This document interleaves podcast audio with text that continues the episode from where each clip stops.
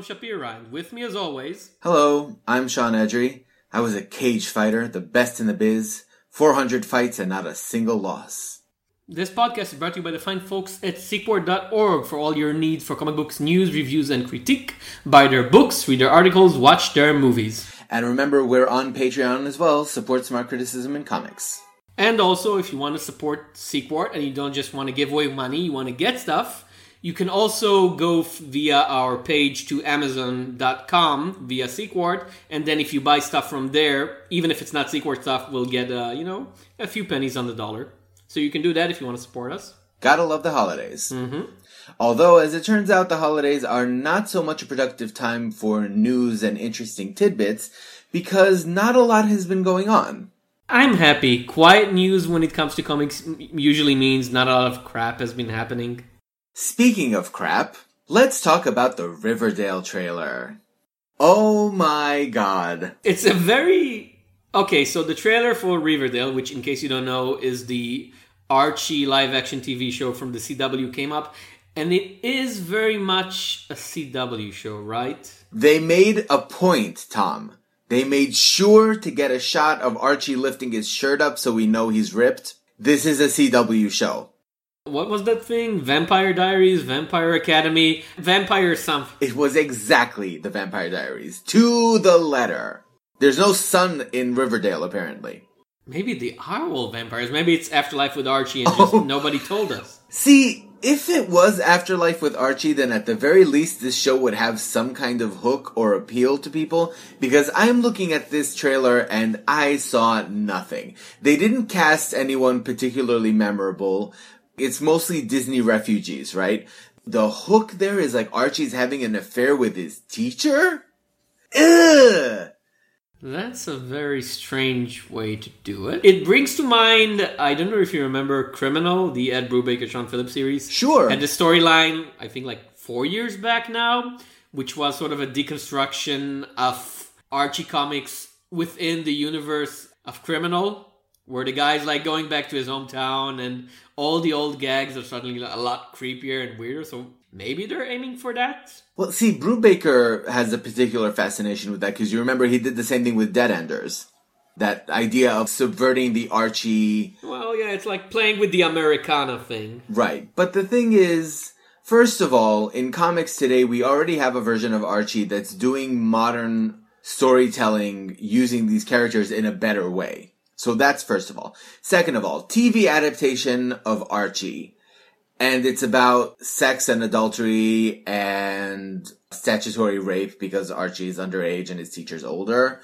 I don't know. They've been hinting that there's gonna be like Cheryl Blossom and her twin brother are gonna have some kind of incest storyline. And I'm like, what? What are you doing? It's standard fare for the CW. I don't begrudge them that because that's about what you can expect from them on a regular basis. But why in the name of David Bowie are you doing all of this in Riverdale? That doesn't make any sense to me. Why would you attach Archie to that? We've talked about it before because modern day TV and movies demand name cachet, right?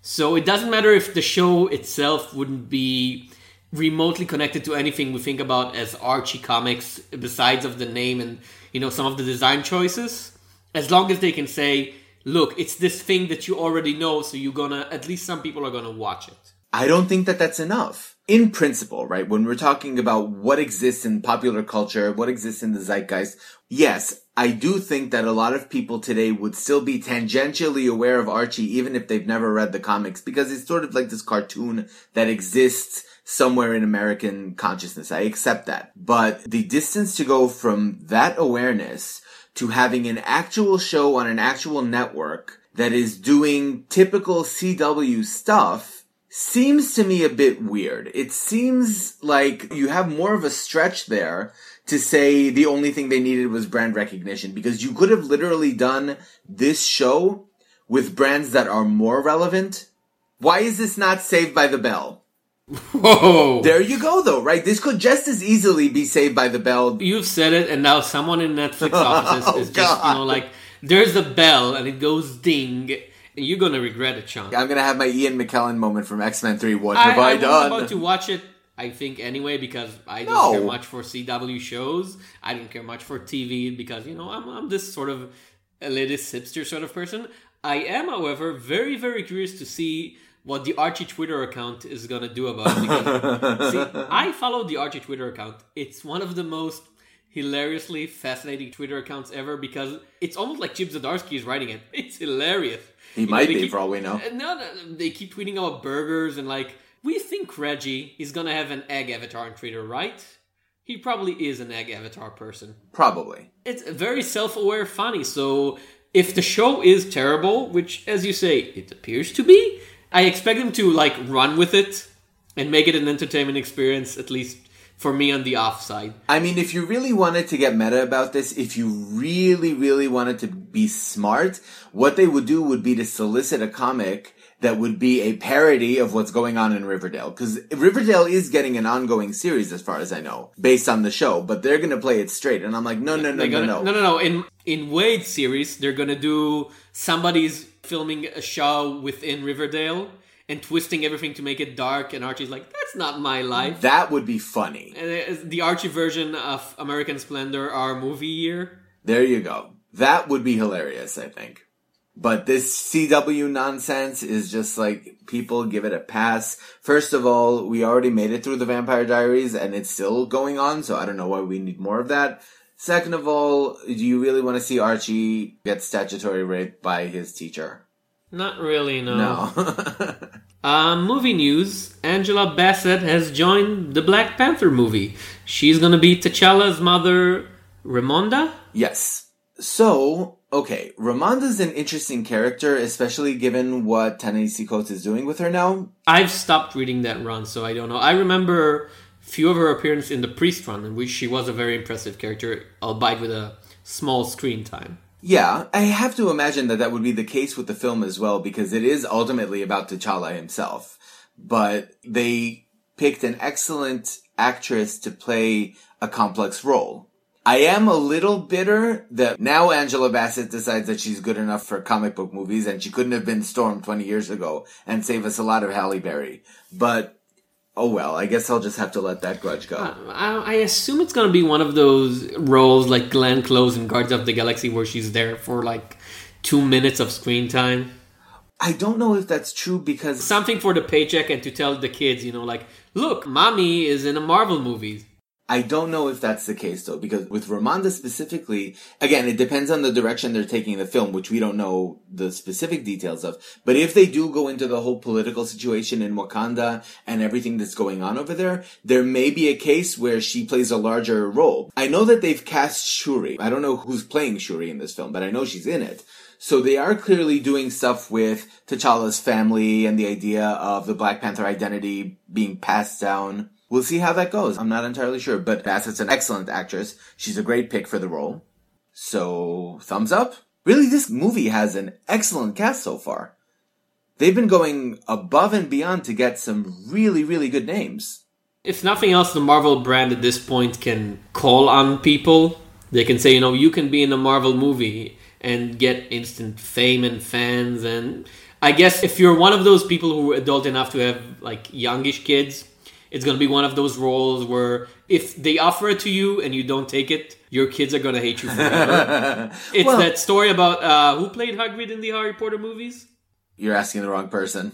famous actor. He was in the great TV show The Cracker, whatever. Okay. And he said he got offered a role and he didn't want to take it, but he talked about it with one of his kids, and they were like, You have to. "You're taking it." Even the first guy who played Dumbledore didn't want to take it, but his granddaughter forced him. Sure, Like, either sure. you take the role, or I'm not going to talk to you again. So But on the other hand, I mean, two counterpoints to that would be first of all, these movies do have, like, they allow the occasional showcase of an actor's talent. You know, Ian McKellen got a boost to his career partly out of X-Men. that's not a Marvel Studio movie. It's not a Marvel Studio movie, but like playing these larger than life comic book characters used to be a sign of stigma, used to be a sign of, ah, that's the best that he could do. Now I think that there is more of a shift towards, first of all, these roles pay well because they've got Disney money now. It's not a problem. They have these resources, but also I think an actor like Lee Pace, for example, who played Ronan in Guardians of the Galaxy, typically doesn't appear in big time Hollywood blockbusters, right? Wasn't he in The Hobbit? Yeah, it's sort of like these are uh, tend to be character actors who don't really get the A-list big explosive set pieces where he walks out with a hammer and starts screaming at the top of his lungs, "You will all be judged" or whatever. So it, it gives them the sort of opportunity to have some fun and play around. These movies are never going to be Oscar nominated, right? They're never going to get awards or academies or whatever. But listen, did the crowd at NYCC or SDCC or whatever Comic Con it was, did that crowd not go completely banana news when Sigourney Weaver stepped out? Yeah. You're damn sure they did. So there's a cash to that that goes beyond just, you know, I'm too good for this job. Again, Black Panther is having an excellent cast so far. I'm looking forward to the film. Bassett would only make it that much better.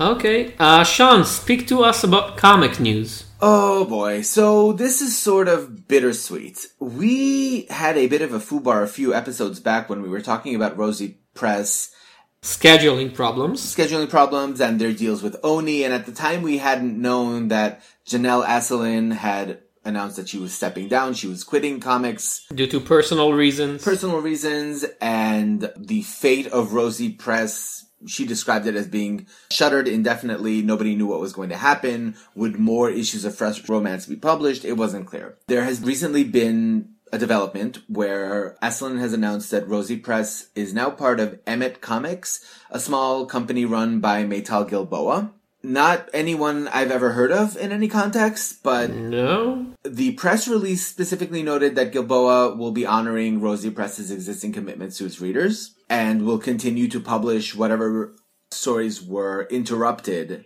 at the end of Fresh Romance. I'm not sure how or in what form that would take place. I imagine if they continue going through Comixology, then these things will be digitally available. It'll be fine. I assume they're just gonna finish what they promised to do, which was at least one year, right? That was Yeah. because some people paid for a year in advance. So I assume they're gonna finish with these stories, and maybe if it's a big success, they're gonna continue because some of the names on Fresh Romance, you know, they're not huge names. They're not your, I don't know, Grant Morrison's or Scott Snyder's or whatever, but they are above average names. They are well known, and th- I assume they need certain page rates for Yeah. for work. Not knowing Emet Comics beyond this news report, I assume they can't just afford to start paying all these names out of their own pocket. Well, no, the idea seems to be that the first priority is indeed to complete the Fresh Romance run as it was originally scheduled. So these people have presumably already been paid if the issues were solicited but never released, right? So that's their first priority. Where they go from that is an interesting question because Asselin specifically mentioned the print volumes that are coming out through Oni. Now, there hasn't been any word as to whether these books were successful. We know that the reason for Rosy Press shutting down in the first place was not necessarily because of financial reasons, but because Asselin herself just couldn't, uh, she cited health reasons at the time. So presumably there's something there that's not necessarily about the success of the book. That said, it's the old quandary of we don't have any information on digital sales. All we know is what she raised through the Kickstarter. And presumably that money was spent putting out the first couple of issues that were released. I'm glad that Fresh Romance is continuing. I'm glad that people will get what they paid for. I think that's first priority because one thing that Kickstarter comics don't need is another big project going bust without providing what was promised. There's a lot of good things coming to comics via Kickstarter, but every time something like this happens, it doesn't matter if the reasons are, you know, for good or ill. It doesn't matter if you've promised too much or you simply couldn't do it or there was an health issue. Whenever something like this happens, it hurts the goodwill and it hurts other projects. So I'm happy it's going on. I'm happy for Rosy Press without being a fan of Rosy Press. I think we've talked about it before. I've tried reading the third three issues and I was like, "Mm, it's not for me. But I think it's good that it's out there. Rosy Press is like Fantagraphics for me, which is I'm not actually gonna sit down and read all of that. Definitely not. But I'm happy it's there for its audience. and I think it deserves recognition for what it's doing. I would take that a step further. I would say, for me, something like Rosy Press, and specifically something like Fresh Romance, very often feels to me like Island and Amazing Stories in that when you're dealing with an anthology format, I didn't like every single story that appeared in Island. I didn't like every story that appeared in Amazing Forest or Amazing Fantasy. If we're going like really back, you remember when the, you remember that anthology they tried to relaunch? I have actually recently tried to reread the original Amazing Fantasy. No, not the one with Araña. Uh, no, no, no, the original, the 1960. Oh my god! It's like everybody remembers Spider-Man. Nobody remembers that in the same issue you had the living mummy strikes. The living mummy strikes. No, Something like you. that. Uh, It strikes, it kills, it hunts. But that's the thing about anthology titles specifically. You take on faith the notion that you might not enjoy everything that came out. And indeed, with Fresh Romance, you know, I really enjoyed the Ruby Equation. I liked, uh, Marguerite Bennett had a two-parter there called Beauties, which I thought was very nice. The other two stories that saw print at that time, I was less a fan of. Anthology comics, there's always the possibility that you're gonna find something really, really good. Even Island, where Brandon Graham is constantly pushing the envelope, And Amarius. Emma Rios, for example, her first story that was published in Island, uh, ID, I wasn't crazy about.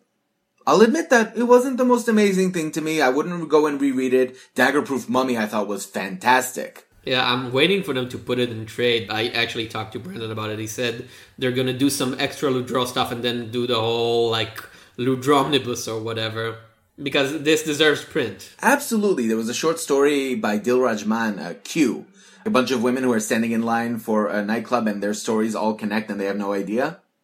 Oh yeah, that Wasn't was that good. great? That's exactly the thing. It's like, okay, I wasn't crazy about the furry porn, right? That part I could have lived without. But at the same time, let it exist. I don't have to enjoy it. The next issue will have something else. So in the same principle, like if Rosy Press is indeed going to continue as part of Emet Comics, I'm happy to hear that. I hope that they continue to produce material on a regular basis that is there and I might enjoy it and I might not. It's not that big a deal. I think that was all the news, right? That is not a lot has been going on. Everyone is too stuffed on Turkey, I think, right now. So that means we can go to previews. Yes. The previews for February 2017. And we start with, uh, not with Marvel or DC, we're going to start with Oni for a very special reason. Sean, you want to take it away? Lo, we wield the power cosmic. Last episode, Tom, you and I were sitting and talking about how unfortunate it was that Colleen Coover's older material had not seen the light of day. Not two weeks had passed. And behold, Oni Press is publishing Colleen Coover's Small Favors The definitive girly porno collection. via Limerence Press. Tom, we must be responsible with this power. What we say comes to pass. Yeah. have to be careful. So how about those old Chuck Austen baseball comics? Why you do this? Why? why you have that power and the first thing you use it for is Chuck Austen? Okay, okay. And if I could actually use that power, if this was actually a thing that exists, you know what I would kill to see back in print? Do tell. The Adam Warren manga adaptation from the early 1990s, late 1980s, where he did the Americanized versions of the Dirty Pair and stuff. I have like very few like issues of that scattered around, and I would kill for a complete collection. I would like to see a re-release either digitally or just in trade of Zombie with an X. I have no idea what that is. I assume the name is very descriptive. Well, no, the zombie. This was the one that John Rozum's thing. The really weird series Xombi. I thought you meant a series called Zombie with. Oh, literally. Zombie with an X. That would be an X book, I think. Not Zombie. X O M B I. Yeah, no, I think that's something that Marvel would publish. Zombie with an X. That sounds more like a dynamite thing, right? Tom, with great power comes great responsibility. Dynamite, get on it. and get John he- I haven't seen John Rozum in a while, right? Honestly, I think that after DC screwed him over that second time with the milestone Hmm, Static, comeback, right? Yeah, uh, Static. No, they also tried to bring back Xombi for like five issues, and it did not go well. I think after that, he took a step back from the industry, and I can't blame him. What happened to the Milestone revival? We were talking about this last year, right? Uh, well, it came up during the roundtable, I think, the sort of intention that they had had to relaunch this entire thing, and it did not work out. And it's funny that you mention it, Tom, because the first item on DC's solicitations for February is The Wild Storm number one. Oh, right. That's a thing that exists. Oh, yes. Warren Ellis, art by John Davis Hunt. And this is, as we said last time, Ellis's attempt to reboot the Wildstorm universe with Grifter, Voodoo, the Engineer, Jenny Sparks, and others. Um, hmm. That is certainly a cast of characters. Tom, can you explain something to me? I, I seem to have hit a stumbling block. Yes. Why is Warren Ellis introducing Jenny Sparks, the spirit of the 20th century, in 2016? Because nobody cares about Jenny Quantum. That would be accurate, yes. Actually, it would be fascinating if she was played as the villain, like the old world refusing to let go, which would be very fitting to our own troubled times. It would, it would. She would be like weaponized nostalgia. I could see that. Yeah, but but I don't think Warren Ellis is gonna do it because he really loves that character. He's also not self-aware enough to consider Oh that no, no, possibility. no! I think he is. He just when Warren Ellis falls in love with one of his characters, he just he can't let go. That's exactly what I mean. He's not self-aware enough to know that that would be a better use of Jenny Sparks as someone who represents a past that can't be. Because Warren Ellis just doesn't deal with the past. Like he's always thinking about different futures and how crap they all are. But it's never a question of, you know, oh, nostalgia. He doesn't use it the way that like Alan Moore uses nostalgia, right? That was either unaware or the greatest Watchmen joke in history. Moore had this quote, I'll never forget it. He had that quote about how the whole point of nostalgia is it has to be gone, right? The past has to be something that you cannot revisit in order for it to be nostalgia. Otherwise, it's just this mawkish garbage that you keep regurgitating over and over again. And then he did four volumes of League of Extraordinary Gentlemen about how he loves his old books. Well, but in any event, so the Wildstorm number one. I don't know if I'll be looking into this. The fact that it's self-contained seems like a bonus in this case because It's self contained now. This is DC. Well, what are the odds that we would start seeing crossovers between Young Animal and DC? It doesn't seem as likely because these are imprints that are being defined by specific individuals, right? We saw Batman in the latest Young Animal book we reviewed. So. Yeah, but you wouldn't have to read Batman to continue the story of Mother Panic, is what I mean by that. Because nobody wants to screw with Gerard Way that way. Because this is a project that's being helmed by Ellis, and I don't think Ellis is the crossover type. I don't remember him being that way. No, the only one he did well was the one where he did Alien Stormwatch, where the whole point of it was let's kill all those characters that I don't like. And let's never speak of it again because now it's in a crossover that we cannot reprint. If I'm not mistaken, Ellis created Apollo and Midnighter, right? Yeah, yeah, they were in his version of Storm. Yeah, he introduced them. He he created them. So I don't know if that's a connection he's going to exploit. I, don't know if I that don't. means I think Apollo and Midnight are going to stay in the DC universe, probably.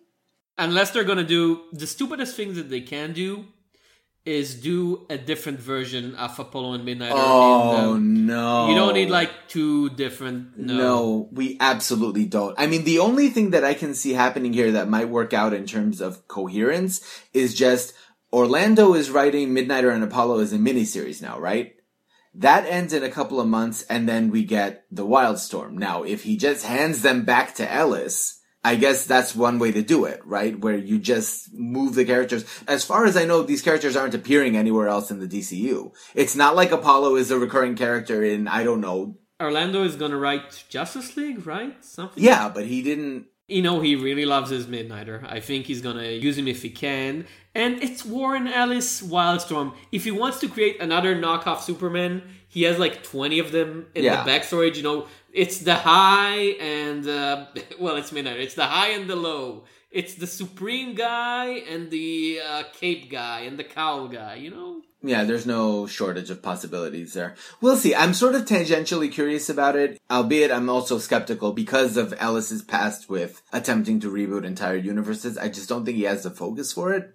But we'll see. Speaking of Batman, that's a weird one. Batman by Brian K. Vaughan, TPB. That's a collection of stories that apparently Brian K. Vaughan wrote Batman stories for a while, collecting Batman 588 to 590, Detective Comics 787, and Wonder Woman 160 to 161, and Batman Gotham Secret Files number 1. Damn, that must have been ages ago.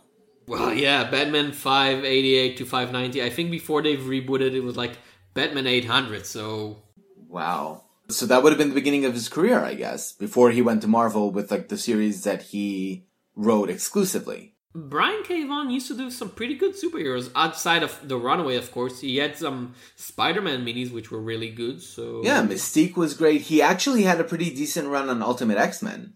The last decent run in Ultimate X-Men. Pretty much. That was the moment where you really need to quit. I dare say it's not going to be essential, but it could be some fun Batman stories written by a decent writer with art by Scott McDaniel, Rick Boucher, and Scott Kolins. So it's a decent artistic team also.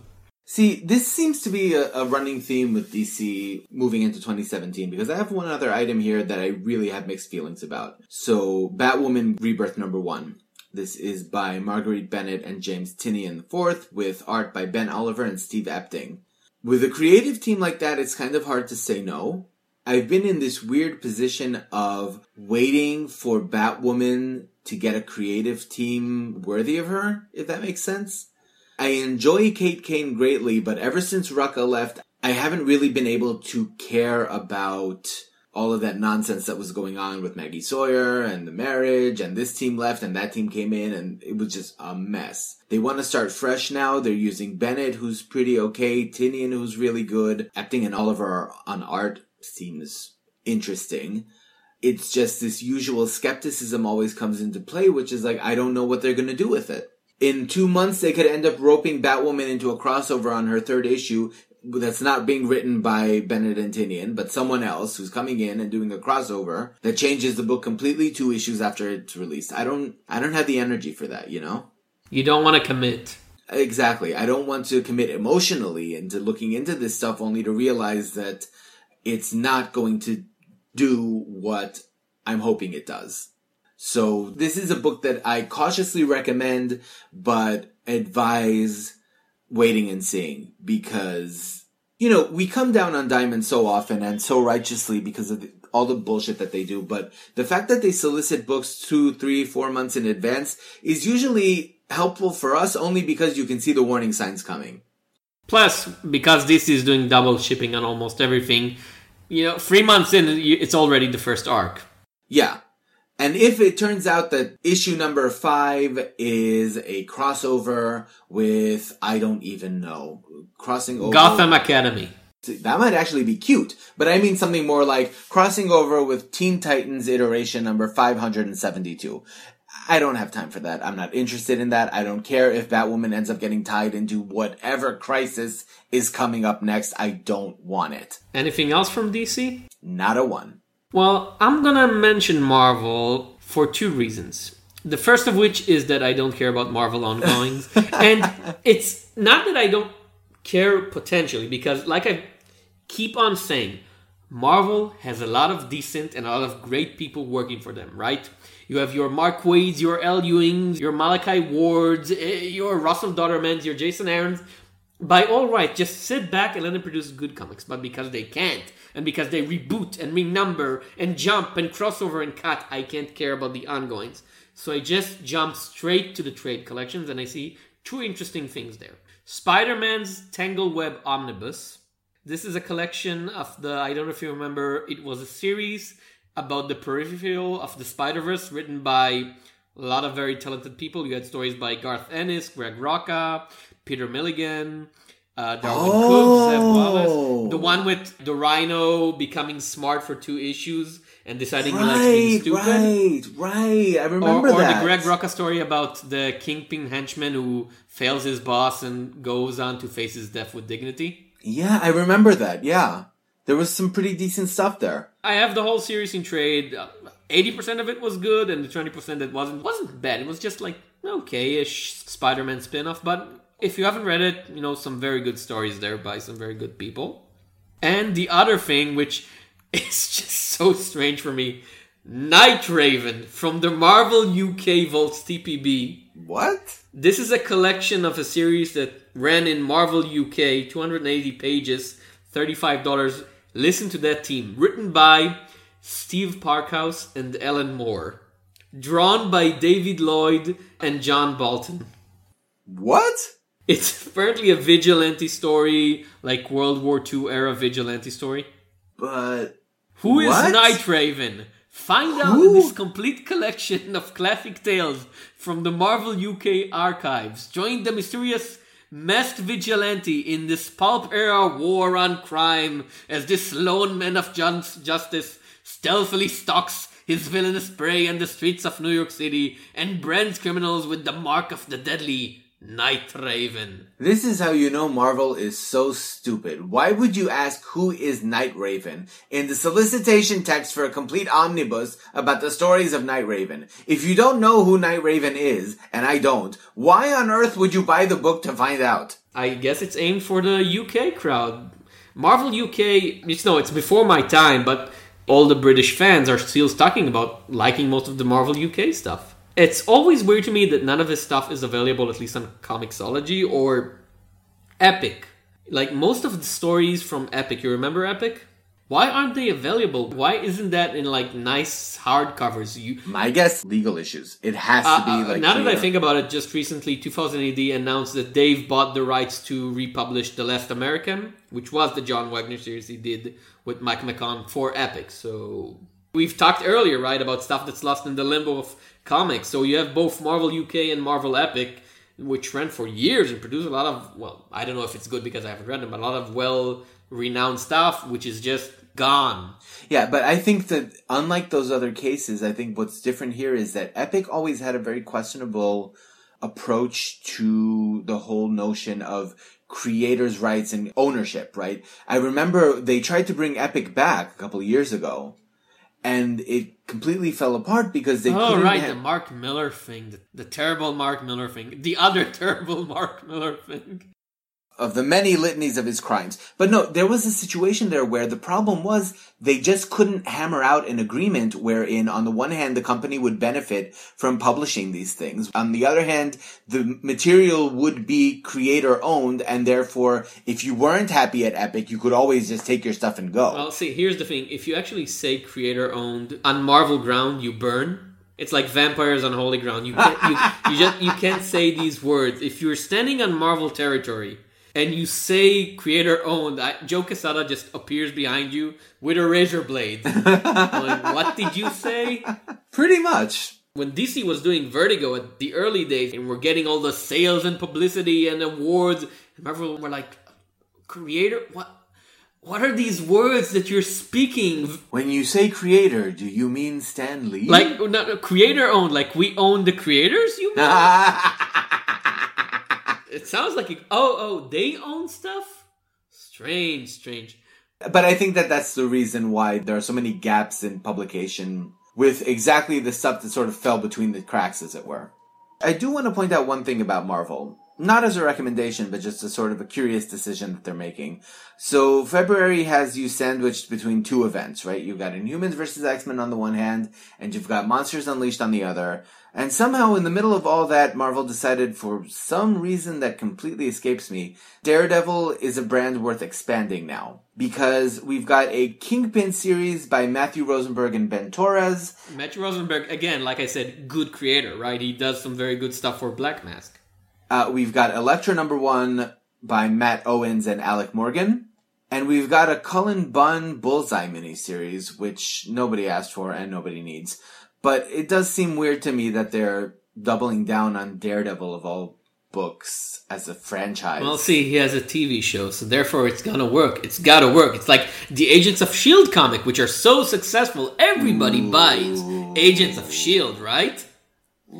Is there actually still an Agents of S.H.I.E.L.D. Comic? I think Shield was canceled. Well, it wasn't called Agents of Shield. It was called Shield. Mark Waid was writing it. I think it was canceled after Secret Wars. I think. I haven't checked to be sure. It was erased from our continuity and from our collective consciousness. And we like Mark Waid. We do, but listen, not everything Mark Waid touches turns to gold, right? Not even he could make Agent Coulson interesting as a main character. Oh no, you're right.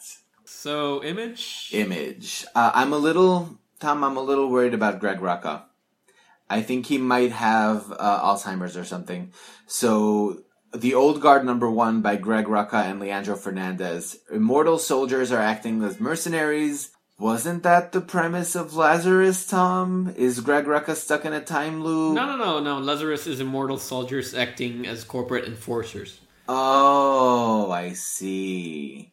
Do you share my concerns for Greg Rucka? I don't read Black Magick, so I don't know. But, you know, I think Greg Rucka is going to be fine. I would hope so. You know, there's to be tough dames. They're to kick some punch and punch some kicks. And we're to learn something about the corrupt nature of humanity. I want to mention Sun Bakery Number One by Corey Lewis. This is a republication of an anthology series that he had via Alternative Comics, which I think is the smallest publisher still in Diamond. And I've ordered them because I love some Corey Lewis art. He did the old uh, Oni series Shark Knife, which I don't know if you've read. You know, spectacular art. And it's like anthology of all the stories written and drawn by him. So I've ordered the first three issues via my local comic book store, right? And Diamond sent issue two without sending issue one and three. Well, there's Diamond for you, right? And I'm stuck with it. I'm like, oh, this is some beautiful art. I have no idea what's going on. I'm so happy that this is getting republished via some, you know, bigger publisher. I do wonder how many issues of that are going to come out because I think he only published three via Alternative Press. And they were also bi-monthly because it's 48 pages and, you know, he has to do everything. So take some time. I wonder if it's similar in design to what they're doing with Headlopper, where they re-release the issues that were already published and are then continuing with the creator. I assume so. I don't know. I've never heard of this title before. The only thing I know about it is that the solicitation stated that it's an anthology book. That's all the information I have, so I'm willing to take a look at it on those grounds. Sean, how can you not like a comic featuring Bat Rider, a supernatural skateboarding comic? Now that I think about it, we're gonna talk about a supernatural skateboarding comic later in this issue. And we've mentioned Island, which means we've talked about Ludrow, which means this will be the third supernatural skateboarding comic we talk about in one episode. You see, Tom, everything is connected. You were right. Is this a fashion? Is this a thing now?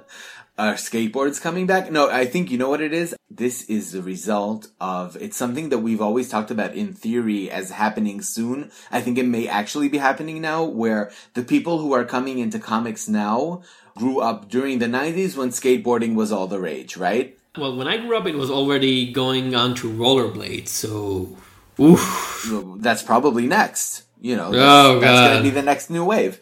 Uh, one other item from Image that I think is worth mentioning, although I'll admit I'm a little shaky on the specifics. So, Revival number 47 by Tim Seeley and Mike Norton is the final issue of the series. Wow, that's a lot of issues. I mean, it didn't make it to 60 the way that most image books do when they're limited in advance, right? Well, they claim to do. Most of them don't do it simply because they take a break, and then another break, and then another break, and then another break. Chew made it to 60, as it intended to do. How how many issues does Saga has right now? Like 40? Saga's at 40 now, and I think that Vaughn, they haven't put a number on it, but I have to imagine that at 60, Vaughn's gonna do like in Y of the Last Man and be like, okay, that's enough. Yeah. A lot of image series talk about going to these numbers. Most of them just don't reach it, or at least if they do, they take forever. Yeah. I'll admit I sort of lost the plot fairly recently. The last book sort of, I'm not entirely sure what's going on here anymore, but I will be rereading it when the series concludes because it did start off in a very interesting way, and I'd like to see how it ends. Arclight, the complete collection. Uh, yeah, this collects the four issue miniseries by written by Brandon Graham with art by Marian Churchland. Now, the first two issues were the best of the whole Eight House. Not disaster, but failure. I read all of the stuff published until up until now from the Eight House, including From Under Mountains and Mirror, which were originally meant to be part of it and then were not mm, so many talented people, so little of it was actually good. But the first two issues of Arclight were spectacular. I'm waiting for the next two issues to be published because they're still I'm still listed to them, I think, in my local comic book shop. I mean, I was so excited about this project. I was really interested in it. At the same time, acknowledging that it did not work out for whatever reason, and I do think the content wasn't great. From Under Mountains ended up being It's like five issues of a paralogue to a story. Yeah, it just nothing happened in those issues. Mirror was impenetrable to me. I couldn't figure out what was happening. I just I, I've tried and I've tried and I've tried and it keep letting me down. it's quite frankly more trouble than it's worth. I didn't even bother reading the first issues of the other books in Eight House. Kiem and like that. Kiem and there was uh, one more Yarrow, I think it was Yeah. called, that are supposed to be four issues and have never materialized, and I didn't bother getting into it. Right? It did sort of put a mark on Brandon Graham in terms of a failure to because think about it this way. This series, right, Eight House, the 12 issues could have just been over by now. The 12 issues could have come out. We're here, what, two years later, three years later? Two, not three. Two years, okay. Two years after the fact. And those 12 issues, not only did they not come out, but the ones that did come out were never completed. I mean, you said it's not a disaster. It kind of is. In terms of content. It- In terms of content, it was just messy, you know, which could have been the case. But the thing is, if the books had been coming out on a regular basis, then the occasional messy flip up or a mistake or whatever could have just been absolved and moving on to the next one.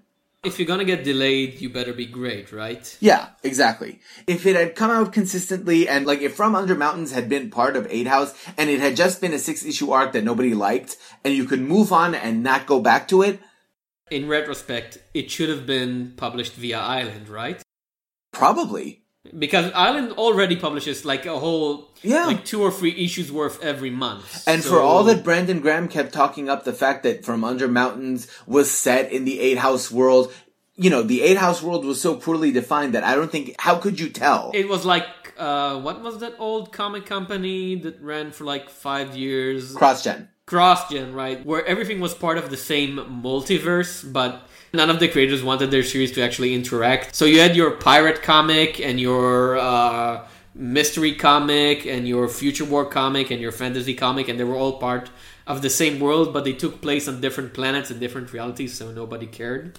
When I really get into it, I think that might have been exactly the point where Eight House failed. It was marketed as being a shared universe in which all of these titles, Kiem and Arclight and Yarrow and Mirror and all of these things were meant to show different aspects of this same fantasy world that Graham had cooked up. In practical terms, that was not the case. These books had nothing to do with each other. They didn't share any plot. They didn't share any characters. They barely set the same setting because if you look at Mirror and you look at Arclight, you don't get any sense that these books are happening in the same place. Well, good, because Arclight is Arclight was better than Mirror. I don't yes, want him to be. Yes, I absolutely stipulate that point, but I'm saying this might be exactly the reason why it all imploded. Because you are looking for those connections and the possibility of weaving them together. Sort of like, you know, if we want to take the example that is being successful right now, it's the Defenders paradigm, right? Where you have these self-contained stories that are all very clearly and very obviously set in the same little corner of New York because you know that those track lines, those plots are going to intersect at the end. That was the idea here, and it never worked out. It ultimately ended up being, yeah, sure, you can go read Arclight, the complete collection, those four issues put together, the fantastic artwork, the story, from what I read of it, seemed okay to begin with. I was interested to know what happened next. You can have that and then just not touch anything else from Eight House, but that is a failure. if those books were meant to boost one another and to be like, if you like this, you would love this, well, no. I hyped that series up to the nines to my blog readers in Hebrew, like, oh, this is gonna be the greatest thing ever. And when it came out, I'm like sheepishly, well, Not one so much. third of it is gonna be the greatest thing ever, and then like one fourth of it is gonna be the greatest thing ever. Oh, that one fourth is not coming out. But now, well, the last two issues are coming out, been solicited, will be published. We will get the complete collection. You can forget about the other stuff. Sit down, read Arclight, $15, 120 pages. Great writing, beautiful art. I'm so sad that Marian Churchland doesn't draw more, you know, comics. She does like her own blog stuff and she does covers for Island every once in a while, but I really want to see her do more comic. Absolutely. Uh, anything else from Image for you? Nope. Dark Horse? Dark Horse, I have nothing. Do you have anything? Empowered and the Soldier of Love, number one of three. Oh, here we a go. me- yeah. Well, I, I like me some Adam Warren. And this is a weird thing. It's a miniseries from the like a spin-off from Empowered featuring their own uh, parody magical schoolgirl because it's Adam Warren, you know. He's got to have his parody. But while it's written by Adam Warren, it's not drawn by him. It's drawn by someone called Carla Diaz. And up until now, Empowered was mostly, you know, Adam Warren's own own little thing. He had some spin-offs with other people, but this is strange to me. I am interested. I've stopped reading Empowered after volume 8, not because it was bad, simply because I was drawn out by other stuff, but I do want to reconnect to the story, and I think I'm going to take that opportunity and try it. It's possible. I mean, I would assume that the reason for the art change is because she's someone who works with the sort of house style that Empowered developed, which is like cheesecakey, but not really. The actual style of Adam Warren in Empowered is very strange because he's doing these rough pencils and taking the issue directly from them, and it looks like nothing else on the shelves. Yeah, but then Emp has like an enormous rack, so. True. It's one of those rare things where it's a parody of porn, Yeah. which is it's a it's a parody of porn, which is still self-admittedly pornographic, erotic, whatever, while still managing to deconstruct it. And usually when something's saying like, oh, I'm a deconstruction of something while being that thing, I'm like, no, you're just that thing. You're like, you know, the sucker punch problem, which is, oh, I'm deconstructing the way male viewers watch all those beautiful women dressed like fetish dolls on screen. And I'm saying, no, you're just putting all those beautiful ladies in fetish clothing on screen. Empowered actually manages to go deeper within that. Not enough though. Like I, I do think you hit it on the nail there. It is the sort of sucker punch problem of you can say you're doing that deconstruction and you can in fact be doing that deconstruction. Mm-hmm. It's not a contradiction to say that Sucker Punch both affirms and deconstructs the thing that it's talking about. But the problem is the message gets muddled when you're saying like, look at Emp's enormous breasts. Aren't they ridiculous? Look at them. And it's like, well, It's not just that. And she is an actual character. She, A, you also get the male characters being Yeah. fetishized, and B, the fact that she's not just that. She's not just a disconnected fetish doll. She's not a Zack Snyder sounding board of a woman. She's an actual character with fears and achievements, and she's trying to succeed, but she, she's not just, you know, taken from the notes. She's a fully realized character, and for me, that makes not the whole of the difference, but most of the difference. Another thing from Dark Horse for me, yeah.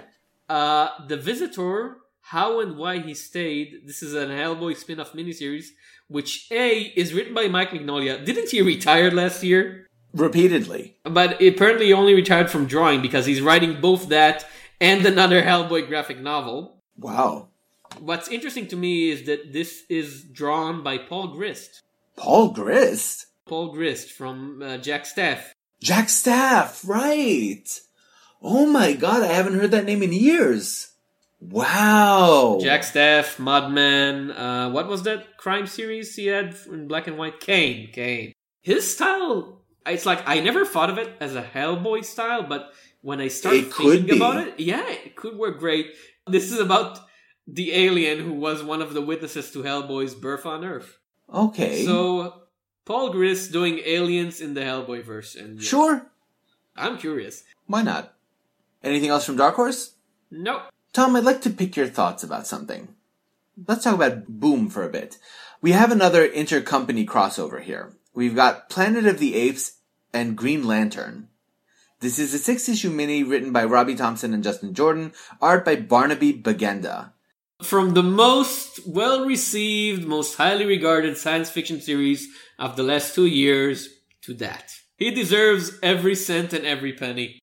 Explain to me what is this thing, Tom? What am I supposed to make of this? I remember I've read the first issue of the Green Lantern Star Trek crossover they had a few years, a year back. yes. Wasn't very good, never bothered with the rest of it, but it was successful enough to them to do another miniseries and now this. So apparently there was enough of a waiting period between the big intercompany crossovers that the public appetite is now on the up and up again. You remember for a while in like the late 90s, early 2000s, they were everywhere and people got sick and tired because they were all crap. Yeah. And they were everywhere. And for like 10 years, nothing, and now it's back. but What's confusing me here is the randomness of it all. When you were thinking about those old intercompany crossovers that used to happen back in like the Malibu days or whatever, those sort of made sense, I guess, just in terms of they were doing similar things. Yeah, you, even the recently we reviewed like Judge Dredd versus Alien versus Predator. That makes sense. Yeah. You say these characters belong together. When you say Planet of the Apes, Green Planet Lantern, of the Apes and Green Lantern? it sounds like a comedy skit, right? It sounds like a robot chicken thing. You blew it up, you bastards. You blew Oa up? What is that supposed to be exactly? I don't. And I mean, it's Robbie Thompson and Justin Jordan who are okay writers. They're not, you know, super talented, but they're decent. And Barnaby Bagenda on art? What? I don't know what to make of it. I mean, the think of it this way. You say Star Trek versus, or Star Trek and Green Lantern was not great. That would make sense to anybody who was familiar with either of those properties because they have very, very different starting points. Planet of the Apes. I mean, is there an actual planet populated by apes that the Green Lanterns are going to visit then? I, I assume so. Is Dr. Zaius going to get a ring? Yep. Are they going to do the Dr. Zaius, Dr. Zaius musical from The Simpsons? Unlikely trademark. Okay, well, uh, good luck, Thompson and Jordan. I'm not checking that one out, but I did think that it was curious. Well, this one's curious. Death Be Damned number one by Ben Acker and Ben Blacker of the Thrilling Adventure Hour. which I like. Their comic output up until now, not so much. Well, my understanding is the only other major thing that they've written so far was Deadpool versus Gambit, which was, uh, I mean, it was Deadpool versus Gambit. they they also did like two Deadpool one shots and one of the thrilling adventure Hour spin-off comics, which wasn't that good. So they're co-writing this with Andrew Miller and art by Hannah Christensen. It's about a murdered woman in the Old West who can't die until she avenges her family. For a typical Boom miniseries, that could work. But there's an extra twist, right? Something with her memories. She's cursed to lose part of her memories every time Yeah. she's killed. So it's the Highlander, but she loses her mind every time. It's the nameless one from the video game called Planescape Torment, where every time he dies, he loses part of his memory. At the very least, it does put sort of an interesting twist on the usual bent for revenge. Well, it sounds like one twist too many, unless they're gonna connect the memory thing to the immortality thing on a deeper level than plot mechanics.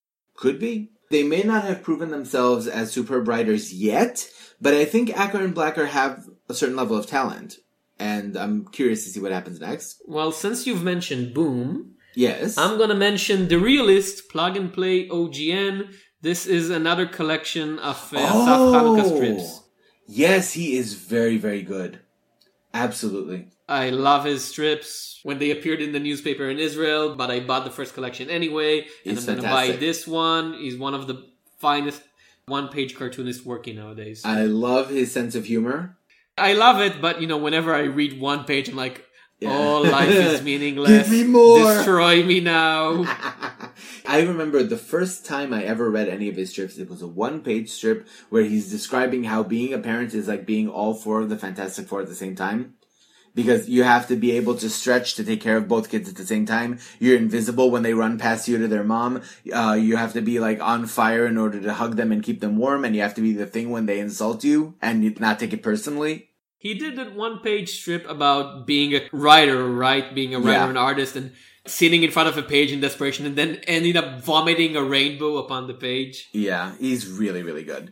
Here's another curious one that I'd like your input on. So we have The Power of the Dark Crystal. This is a 12 issue miniseries by Simon Spurrier, art That's by like six issues too much. uh, well, art by Kelly and Nicole Matthews. It's the 35th anniversary of the Jim Henson film The Dark Crystal, and apparently, according to Boom, this is the official sequel.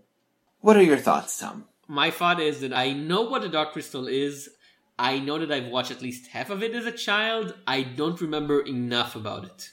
I would not 35th anniversary. This film came out 35 years ago. It, it came three years before I was born. Boom! There is a statute of limitations to how far back you should be taking this crap. For God's sakes, give the time machine a rest. This is the publisher of Escape from New York, the comic book. Archaia were pretty successful with the Storyteller miniseries. But the Storyteller, it's just, you know, it's a legend comic, right? It's it's an anthology comics featuring all sort of legendary monsters and witches and giants and dragons. You can do pretty much everything and call it a storyteller comic. And people like the Dark Crystal. It's like a mini classic, I would assume. But they like it because it's a particular thing, because it's a Jim Henson puppet movie. Would they like it simply for the story? Would they like to see it on a page? It's sort of like it reminds me a lot of the labyrinth, right? How the labyrinth has been romanticized and really pumped up. I, I rewatched it this year. It's not very good. It isn't, but also the larger issue is if David Bowie hadn't been playing the Goblin King, then no one would remember that movie. Right? To a very large extent, it's his voice, his image that tends to bring up those associations again and again. Nobody watches that movie for Jennifer Connelly. I don't have a problem with Jennifer Connelly. I like her, but she is not the catch for that film. So if you were to take him out of it and be like, let's do a Labyrinth sequel featuring somebody else, good luck with that. Anything else from Boom? No, I'm going to mention IDW. go for it. Cosmic Scoundrels number one. This is a five issue miniseries written by Andy Suriano and Matt Chapman. Matt Chapman, he of the Chapman brothers, they of the Strong Bad email fame. And it's drawn by Andy Suriano that I don't know if you've ever read any of his stuff. He was an animator on Dexter's Lab and Samurai Jack, and he had some comic stuff. He did the Samurai Jack comics, at least the first five issues, which were, if nothing else, beautiful. And it's a space comedy about two, like, space scalawags, they call them. Love Savage and Rochambeau, who shuttle from job to job and find themselves on the wrong side of the law. Sure, why not? And it sounds like a fun comedy book, and these two, Matt Chapman is a very solid comedy writer, at least in animation and like web animation, and Andy Suriano is the perfect artist for this type of story. I think Chapman did Gravity Falls. I think he was a writer. He's not the Yeah. creator, but he was a writer, if I remember correctly. Okay. For a five issue mini, why not? I have another item from IDW. Okay. Darkness Visible number one. This is by Mike Carey and Arvind Ethan David, with art by Brendan Cahill. It pains me to admit this, but Mike Carey's name isn't as much of a draw to me as it used to be. Uh, I read his novel, The Girl with All the Gifts, and was not impressed. Oh, I really liked the girl with all the gifts. That ending, though. That ending was what made it for me. No, the ending was dreadful. For me, the book was like a seven out of ten, but then the ending like jumped it up a notch. See, I would have started with 8 out of 10 and then bring it down to 5. But anyway, now the problem here is the angle is yet another detective story with demons. And honestly, Kill or Be Killed just finished its first arc. Demonic is still going on. I don't know why, all, you know, maybe it's because of the Lucifer TV show that all of a sudden everybody wants to do like detective procedural investigation stories No, demons. Grant Morrison was right. The universe does move in creative waves. It's the season of magic skateboards and uh, demon detectives, which, by the way, is the name of our new punk EP. That's the episode title: Demon Detectives and Magic Skateboards. No, no, no, no, Sean, Sean, Sean. We're gonna start a new comic, you and me, right now, about a demon detective who always is the Who rides on a magic skateboard? all the time. He can never get off the skateboard. That's his curse. Yes, He's cursed to forever ride on the skateboard. And like the Silver Surfer, he's like, Yes. I want to ride the cosmic waves, but I can only ride on the streets. Oh my god, that is brilliant. So we need to find an artist for this. We can be the new Acker and Blacker. I'm gonna draw it. I'm gonna draw it like uh, XKCD. Why not? So the thing about Darkness Visible is I can't recommend it wholeheartedly because on the one hand, Carey's still a good writer, but he has been a little shaky lately for my tastes. And the premise doesn't really, you know, it's another detective who makes a deal with a demon to save his daughter. We've seen that already. I don't know if there's anything here that is worth checking the book out for, but we'll see. I'm gonna mention from Titan Press, Forever War number one. I'm just gonna mention it to tell you to wait for the trade. This is an English translation of the French comic adaptation of Joe Haldeman's science fiction classic The Forever War, which originally came out, as far as I know, in like a trilogy of albums. The adaptation was written by Haldeman, and then artist uh, Marvano just did the, you know, the art Mhm. according to his script. And they were very well regarded historically. I remember when I just started reading comic and looking for old science fiction comic, and people were talking about, oh, this is great, but they were just in French. So, so now it's translated to English in issue form, which for me it's like, nah, I'm just gonna wait for the trade. But when it does come out on trade, I'm gonna be there because I love me Forever and I love some French sci-fi. That's fair. I guess if you're left hanging after reading the issue, you could always just read the oh, book. Uh, in case you don't know what the Forever War is, a you know, shame on you. It's a great book. If Starship Troopers was the World War II of science fiction, the Forever War is Vietnam. It's like the depressed, contemplative answer to the righteous war, wah wah jingoism of Heinlein. Right. Written by some guy who actually was in a war, unlike Heinlein, who mostly sat on the side. Yeah. That's actually a really good parallel. Kudos. Uh, anything else? No, I got nothing else. Pretty slim pickings. I think like good for our wallet, Sean. Good for the wallet. It's traditional for them to start slow with 2017. March, I think, is when things are going to start heating up. Shall we go on to the reviews? Let's. Sean, introduce us to our first review. We will be discussing, and I apologize for this in advance, New Talent Showcase number one from DC. Mm-hmm. A book that I was not prepared for on several levels. When you picked that book, you did not know it's going to be 80 pages long, did you? I did not know it would be 80 pages long. I did not know that it would be an anthology title in which every single story is a tease for a book that's not coming out, which infuriated me. Two thirds of them are based on the same story structure of here's the big reveal and then backtrack, let's see how we got here. And also that new talent is new bracket to DC, close Yeah. bracket talent, because some of these people have been working for years in other companies. When we mention their names, I think that's going to be very clear who Christopher is. Sebela, Yeah. who we reviewed before, that's their definition of new talent. They made the case that this is an annual tradition with them now. This book is the product of a workshop program that DC ran trying to cultivate new talent in their house, right? When I chose this book for review, I was sort of thinking like the giant floating head from Rick and Morty, like, show me what you got. And some of these started to deliver and some of them did not. a lot of the people that I already like from here, if this was my first introduction to them, I would be like, huh, these folks aren't that talented. Well, I did have some introductions. If I didn't already know that I kind of like Emma Beeby, I wouldn't be that impressed by her story here. I would be like, I don't care for her that much. Well, see, Emma Beeby was a revelation for me. But let, let's break it down sort of in order and, and go piece by piece. And I think because these stories are designed, and this is something that infuriates me, and I'll talk a lot more about it when we're done with the sort of breakdown, but the idea that these are all just teases are deeply frustrating. Let's start with just sort of like going down the line. Hellblazer, The Road to Hell, and All That, which is by Adam Smith and Sia Um. Smith does something interesting here with Constantine. Constantine is usually torturing himself because of his own mistakes, right? His own failings. He didn't save the right person. He didn't do the right thing. Smith makes it about he knows a secret about someone else that he can't talk about. And that's the thing that's torturing him. I like that.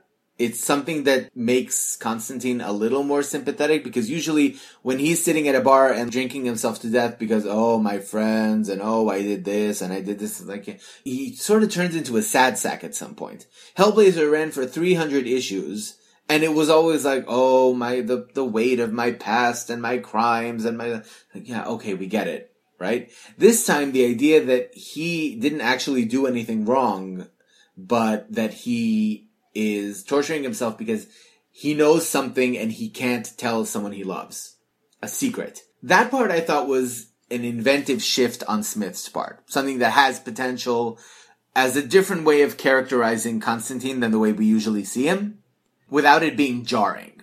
I sense a butt coming. No, no but. Um, you know, Oum's art was okay. It was fine. It's still years later. I'm still not convinced that the idea of Constantine in the DC universe dating Zatanna is a good idea in any way, shape, or form. No, it, It feels wrong, and it's not impossible to do because When Orlando started using Midnighter in the DC universe, the idea of him being wrong there Yeah. was used as a plot point. It wasn't that he was watered down, it's just that he felt out of place and that was part of the story. This is just watered down Constantine. It's a story that we would have seen in Hellblazer, I would think, simply without Zatanna and without the PG 13 rating.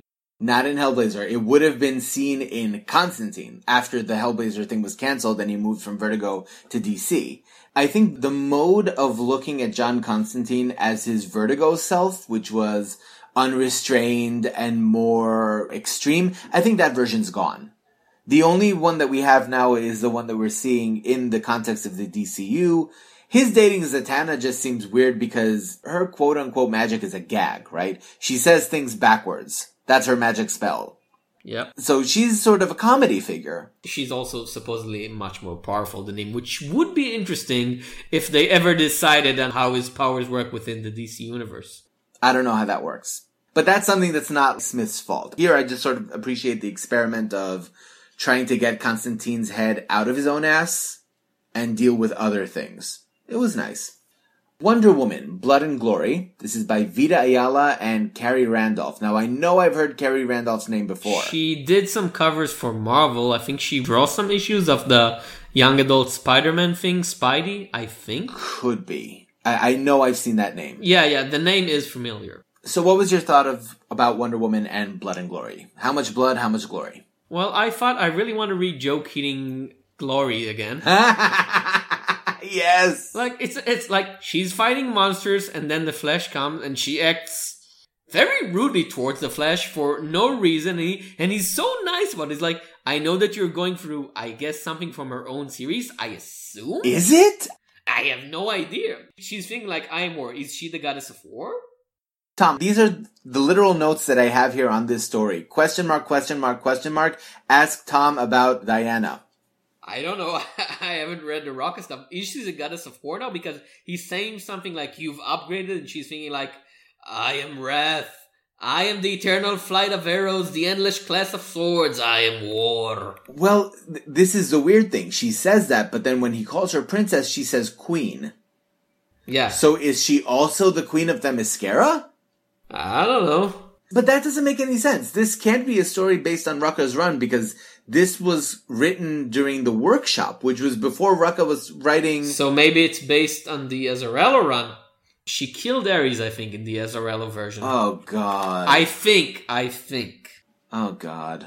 Well, pass, whatever. You know, it's not a story. It's a trailer for apparently a setup that, that no longer exists. Which is true for almost all of these stories. It's true for the next one as well, right? Uh, White Lantern, Dead Beacons by Michael Moreci and Barnaby Bagenda. Hey, remember when Barnaby Bagenda drew a great Kyle Rayner story? That's not that one. Let's be fair here. Okay. I like the idea of the villain that's introduced here as someone who idolized the lanterns and he waited for them, he wanted to become one, and they never came. I like that concept. They chose some, the, the ring chose someone else, and he's so bitter about it. Yeah, that's fine. That I understand. But unfortunately for DC, I am not at the point yet where I'm willing to see other creators work on Kyle Rayner after Tom King. I'm not there yet. So I don't have time for any of this nonsense. Kyle Rayner has a pregnancy scare in that he's scared that Carol is pregnant. He gives a speech about the power of life, which is so on the Generic. nose. Oh my god. Death has great power, but life has more power. And Oh, the two halves of the story are not really that connected to one another. They're for not. for a minute there, I thought it, these were two different stories. Did I miss like a title page? Is this like a new story? No, it's the same story. What a bunch of nonsense. It looks pretty.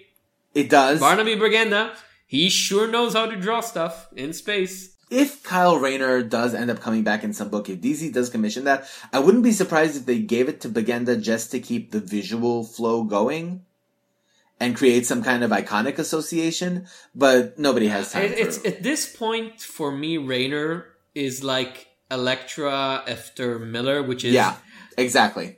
if you're gonna let someone else write it, you really need to look for someone up, up, up there, right? Or just, or just let it go. It's sort of a no-win scenario, right? It's the idea that if someone else is going to start writing Kyle Rayner now, they either have to work within the very, very specific framework that King established.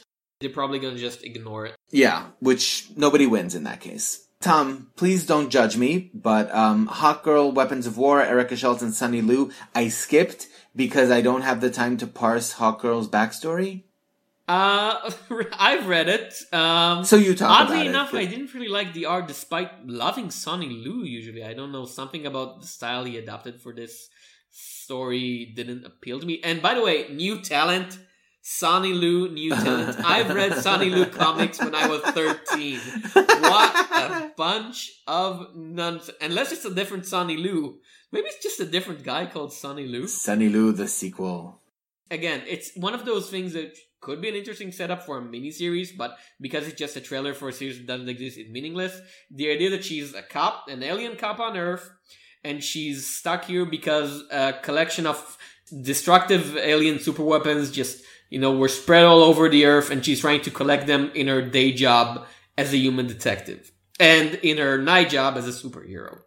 Too complicated for me. I can't. No, it's, it's a simple, you know, she's a space cop and she's working as a cop on Earth. And she's fighting elder gods, Tom. Well, yeah, why not? I don't uh, pass. Next, next, get me out of here. Dead Man Killing Time by Christopher Sebela and David Messina. Now, I have to be honest, I have given Christopher Sebela a tough time in the past. I wasn't always fond of stuff that he did. We weren't crazy about Demonic. He was never a bad writer. He was just an exceptional writer. I, I, would never go out of my way to look for a Christopher. No, no, no, no, no. But I, I think that's sort of the quality that I've come to associate with him, which is the idea of he's not bad, but I also don't ever feel like what I need to do now is go read a Christopher Sebela book. Just sort of expectations of mediocrity. But I have to give him credit. He does a pretty good job with Dead Man specifically. And this is not a character who I have a ton of affinity for. But you know, when you read the story, it's a very clear intro to Dead Man as a character, right? Boston Brand is this ghost. He's hovering around. He possesses people to try to save them in order to Balance the scales of his life so he can go to paradise. Exactly, to satisfy this goddess who's always chasing after him, like, you know, balance, balance, balance, balance. And it sets up an interesting mystery where he saves someone and then in three minutes he's in danger again, so there's something else going on over there. Potentially intriguing. I'm not exaggerating to say this is probably the best I've ever seen out of Sebela, which suggests to me that if this workshop had any practical useful effect, it was that it gave those writers who were sort of hovering on the edge of mediocrity the tiniest push to maybe, you know, tighten up their where they fail. Okay, the next is a Wonder Girl story written by Hannah Khan and drawn by Emanuela Lupacchino uh, with uh, inks by Ray McCarthy, and I have no idea what's going on here. like you, you've talked about the mess that is the Hawkman continuity, which this is Donna Troy. No, this is the other one. no, I think right? this is uh, Cassie Sandsmark from Young you Justice. See, because I've read it twice and I don't remember. Uh, my my mind just became like water onto a duck. Just flow over, Sean. She appears, she fights some things, and then there's this guy who was maybe her boyfriend, and he was supposed to be dead, but he's not. And apparently, she got her powers because she and him stole some mystical artifacts from her mother. Dude, I'm reading this flashback and I'm like, is this something that actually happened or is it something that Hannah Khan invented? Because I don't remember anything about this, but I also have no idea where has Cassie Sandsmark been for the last 10 years. I don't know. I mean, the last thing I remember seeing her in was Young Justice, but I'm not gonna go back and start tracing her history after that. That was a good series. They should reprint Young Justice. So far, my thoughts on this 80 page anthology was I really want to reread Glory and I really want to reread Young Justice. Not, I really want to read the adventures of these characters as written by these people from the DC offices. And again, mostly it's not because of the people, it's because editorial has given them such odd jobs. And I don't know if they chose those titles, if everybody chose that weird structure of a teaser trailer to a series that doesn't exist and by all rights probably wouldn't ever exist. In fact, this is something that we know for certain because in the afterword to the issue, Michael McMillian, who did the uh, Superman Men in Black story in this issue, says, and I quote, hopefully I will one day get to continue Clark's fateful run-in with the Joker. So this is not a teaser trailer for stuff that's coming down the line. Yeah. Which is sad because the next story in this collection was the only one that I really, really liked. Catwoman, the Amazonian Job. It's by Emma Beeby and Minkyu Jung. This was the only one where I got to the end of the last page and I was like, no, give me more. No, where's the rest? Because it's brilliant. Wonder Woman hires Catwoman to steal a dangerous weapon. I love that setup. I don't think I've ever seen those two characters interact. And I, I think it's fantastic. You know, the whole idea of she is this thief and Wonder Woman goes to her because she needs help getting some kind of weapon that she needs stealth and cunning for and not raw strength. It's interesting because Minkyu Jung, it's the most traditional DC looking book out of the whole bunch, I would say. Yeah. It's very much of the post School of Jim Lee sort of thing, which is not bad. Catwoman is wearing sort of this bodysuit. It is a regression on the one hand, but it is also, I like the idea of these characters working together. I like the premise. The poses I can do without. Uh, well, It's listen. it's like butt poses all over the place. That, Yeah. that those pages. yeah. We were talking about normalizing last time, right? This is, it's like, what are you gonna do? Uh, speaking of Superman, The Man in Black, written by Michael McMillian and drawn by Juan Ferrer. No, hang on. Juan Ferreyra, I think he is known for, oh my god. Tom, he did Rex Mundi. Oh my god. That's Tom, the thing that Tom, you like. You should know that. Tom, he did Colder. Oh, right, right. Colder looked great. There you go. Colder was a super creepy series. Yeah, Yeah. we reviewed that in like episode four or five or something. Talent, yes. New? Uh, what did you make of the Superman story? Uh, it's a Superman story. It has the three Jokers. Yeah, I assume so. And there's a robot monster. The whole Man in Black angle isn't really as played up as they hinted to be in the first couple No. of pages. What the hell is Enric Cole? I don't know. I don't know. Pass. It looks good. He can do superheroes as well as uh, horror stuff. Even though I'd say his Superman is when Superman smile in the page before last, it's super creepy. It is. It really is. When I read it, I'm like, oh, is he meant to be taken over by the spores as well? that would have actually been a good plan. yeah, the dude is a horror artist, I guess. Uh, he can't he can't just let it go. The book ends with Harley Quinn in her underwear where it says Tuesday on the back. Good Morning Gotham by Joëlle Jones and Sam yeah, that Motley. new talent, Joëlle Jones. Yep. What was it? Lady Killer, right? Yeah, you loved Lady Killer. I liked Lady Killer. I didn't love it. I I loved the first issue. Afterwards, it was sort of like, eh. Again, Joëlle Jones, not a new talent. She was a new talent four years ago, maybe. Well, let me ask you this. If we assume that what they actually meant to say, which, you know, it would be DC, so it would be characteristic of them to have poor communication. If we're operating on the assumption that these are all writers and artists who are coming into DC now, as part of the Rebirth Initiative, and they will either be given new books, or they will be assigned to new titles, or, or whatever, right? What conclusion do you draw, like, is that a good thing, a bad thing? Is there I, anyone ha- here I that draw you no want to conclusion because the setup is so poor as an introduction to these talents that I just I can't draw any conclusion. I know some of these people are capable of more than that, simply on the basis that I've read stuff they did before. I know Emma Beeby can do more. I know Joëlle Jones can do more. I would have been more excited if DC simply announced it, like because we've talked. One of the problems with Rebirth was that it was all like not just old people, but old DC people. Yeah, musical chairs. Yeah, wouldn't it be more exciting if alongside all these olds you'd had Emma Beeby and Joëlle Jones, who are proven talent for other companies and other things, but are still fresh enough and coming for DC, and you can say, you know, the writer of the hit Judge Dredd spin-off, the writer of the well-received Eisner-nominated miniseries Lady Killer. It would have been a lot more exciting than simply just when we reviewed what was the thing that DC had when they did the transition, that stupid crossover where, where they were all on alien cities. Convergence, convergence. I was saying I like the talent, I like the characters, but the setup of the actual storytelling is so limiting that even the greatest talent in the world, even if you had 1980s Alan Moore writing a script that's being drawn by 1960s Jack Kirby and painted by Dave Stewart and a lot of coffee. You can't do anything good with it. You can just do okayish. And the best of this anthology, like you said, the Emma Beeby story, it's okayish. Yeah, that's actually really accurate in that sense because there's nothing that you can extract from this, either a promise of something or Oh man, it's just I don't I don't know. I don't know what to make of it. It's not like these are teasers for series that are not coming out. We don't know if these writers and artists are doing anything at DC. We don't know if these story beats are ever going to come back in any meaningful way. We don't know what this workshop was there a guarantee that they would work at DC or is just hi, I'm here. Here is my thing. What is that? Screw it. Moving on.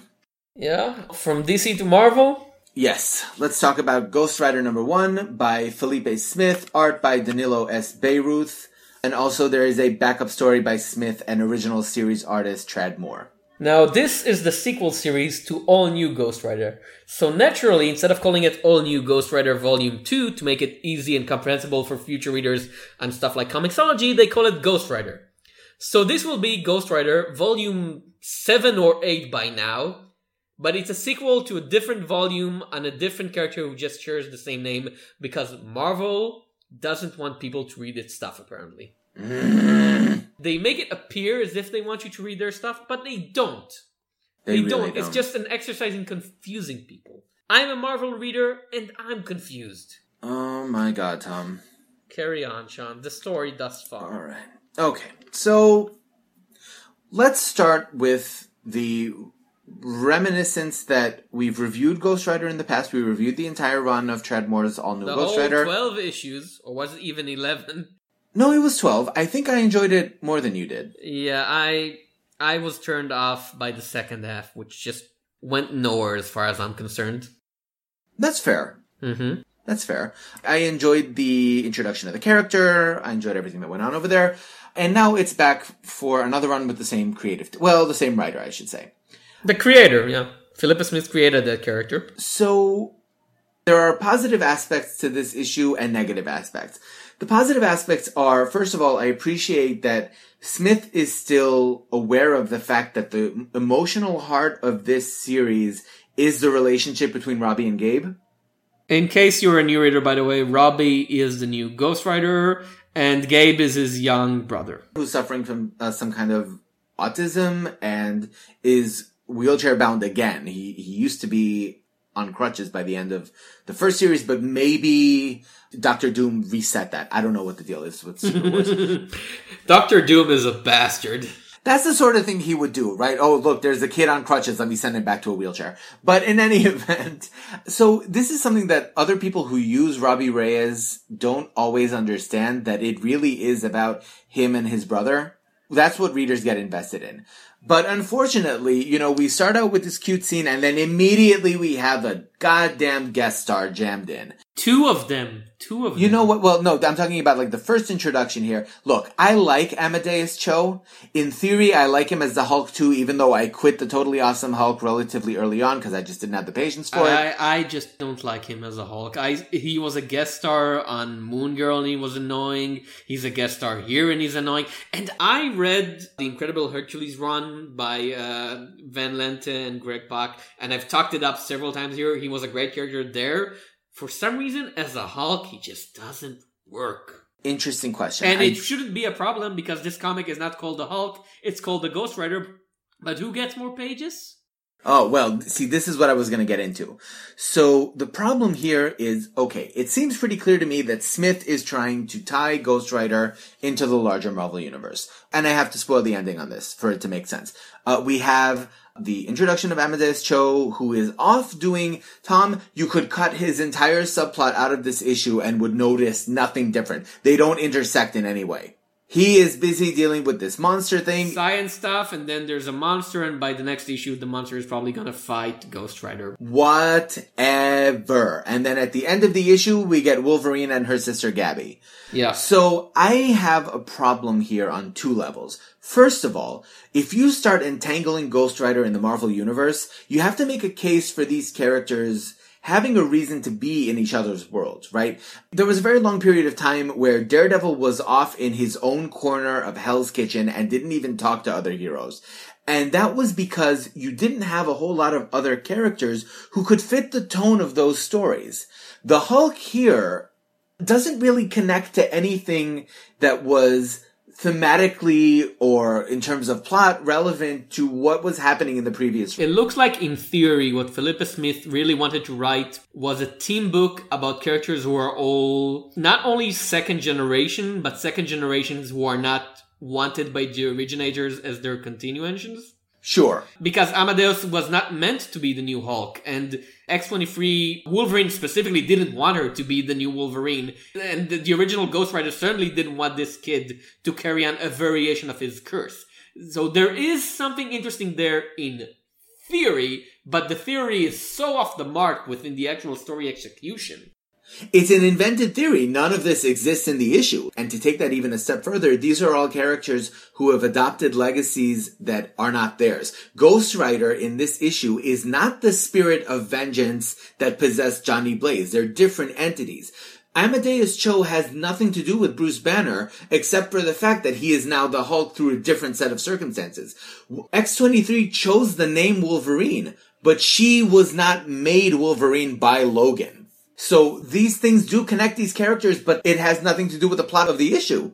And another part of it is also a big part of the reason that I liked the first run was because when you look at Robbie Reyes' character, the whole reason that he's Ghost Rider in the first place is because he was participating in illegal races to save up money so he could get him and his brother out of this dangerous neighborhood they're living in.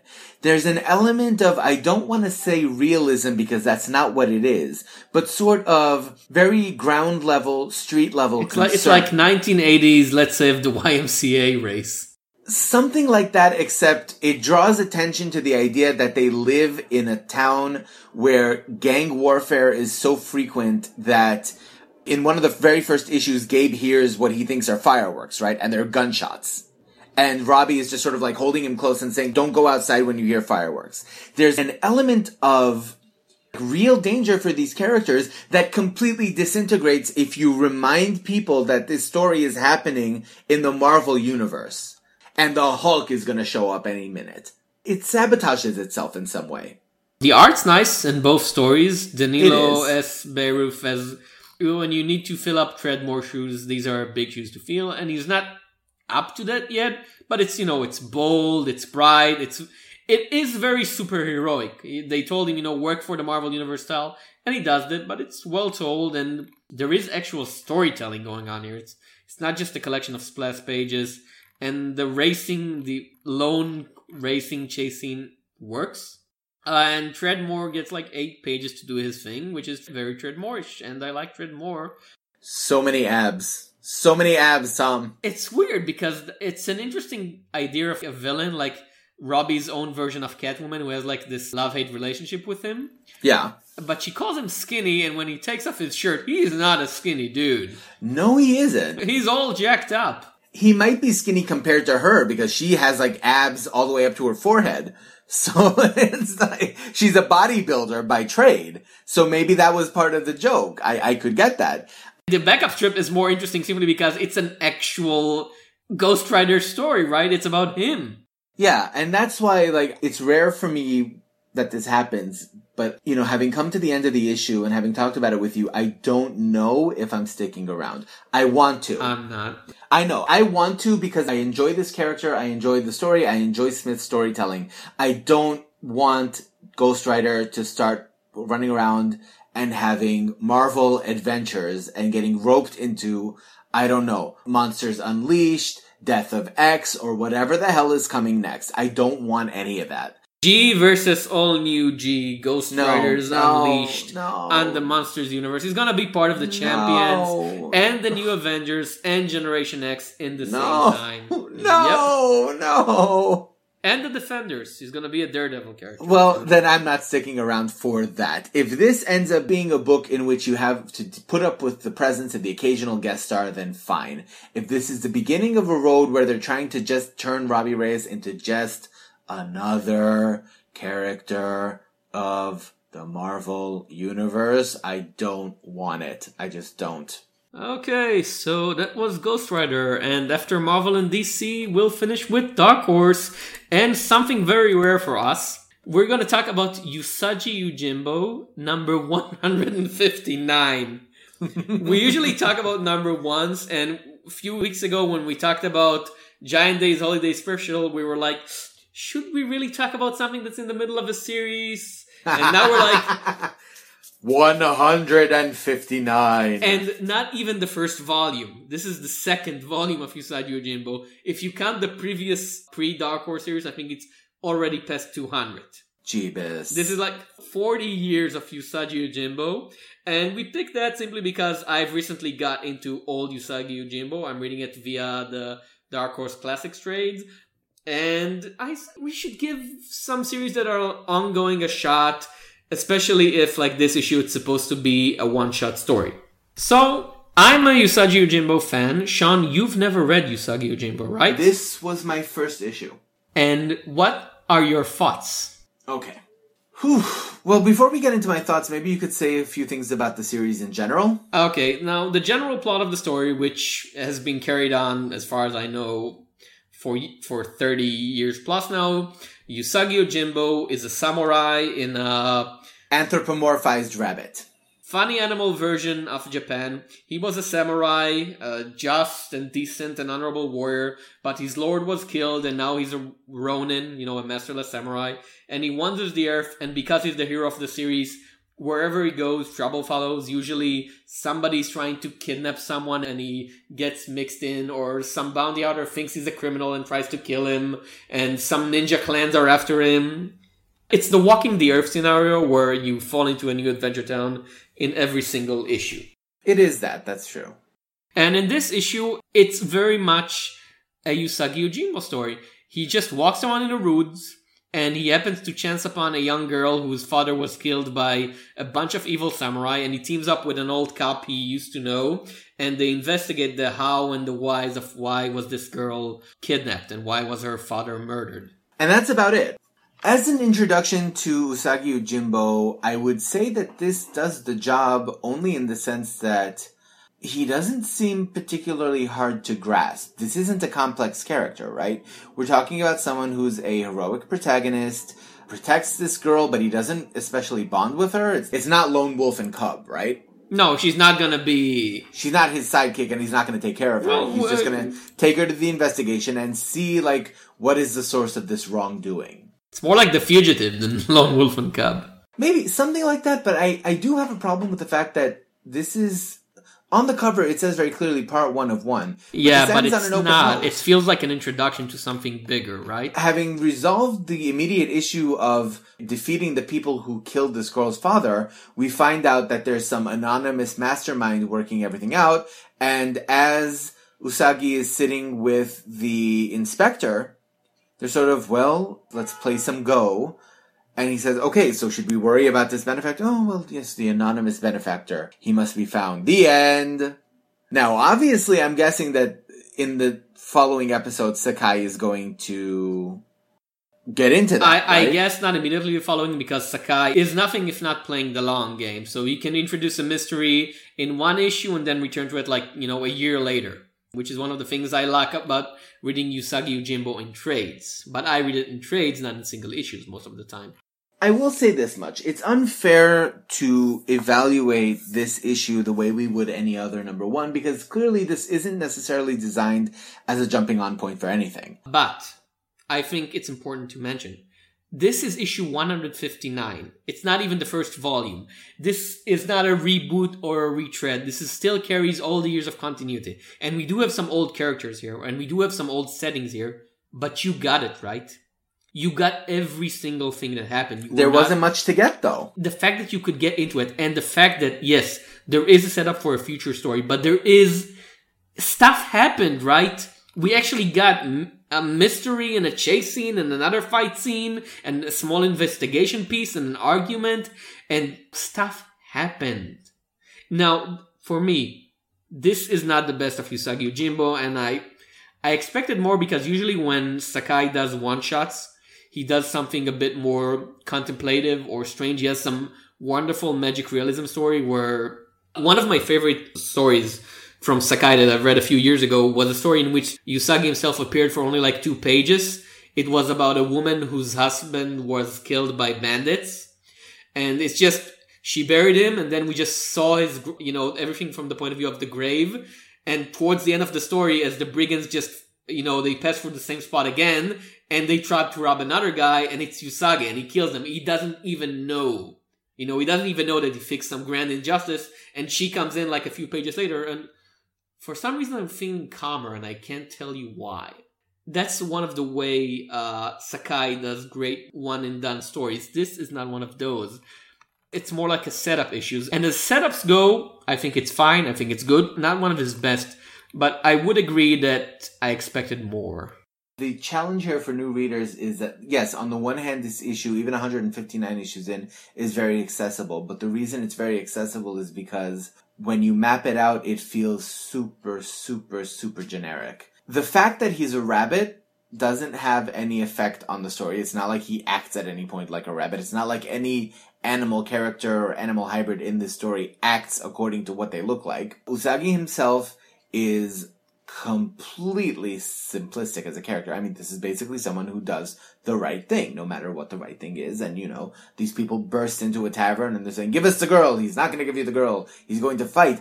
Compare him to someone like Afro Samurai. Ugh, I hate Afro Samurai, Sean. Well, look, you don't have to like Afro Samurai, though, to recognize that this is a character who has more complex motivations and more complex characterization. No, I, I disagree, but again, I'm looking at the whole of Usagi Yojimbo and you're just looking at this one issue. Sure, but that's what this one issue yeah, has. I'm saying I can't. I'm looking at it from a different angle. The interesting thing for me about Usagi Yojimbo is that he, like you said, he's a good guy. He's a nice guy. He likes kids. He loves justice, but he is duty bound to the rules of his society, which do not, as the author constantly mentioned, align with ours but that distinction is academic in this story. Yeah, not not in this story. That's not a plot that I can point out in issue 159 specifically. I really like the idea that, you know, the evil samurai are appalled by the idea that this cop will just walk in and try to arrest their leader. Like, yes, he knows that we're guilty, and we know that we're guilty, and we know that he know, but we're noble samurai, and he's just a cop. He's a civilian cop, and it's an interesting idea that he has technically the authority of the shogun, you know, the, the, the military leader, but he's not of noble blood. He's just a civilian, and and Usagi is a ronin, so none of them has any. They have all the civilian authority, but they don't have like the natural heavenly authority that that the samurai have. And I love the scene where you know they break in and like we have the authority, and oh, you don't. You're just peasants, you know. Walk away.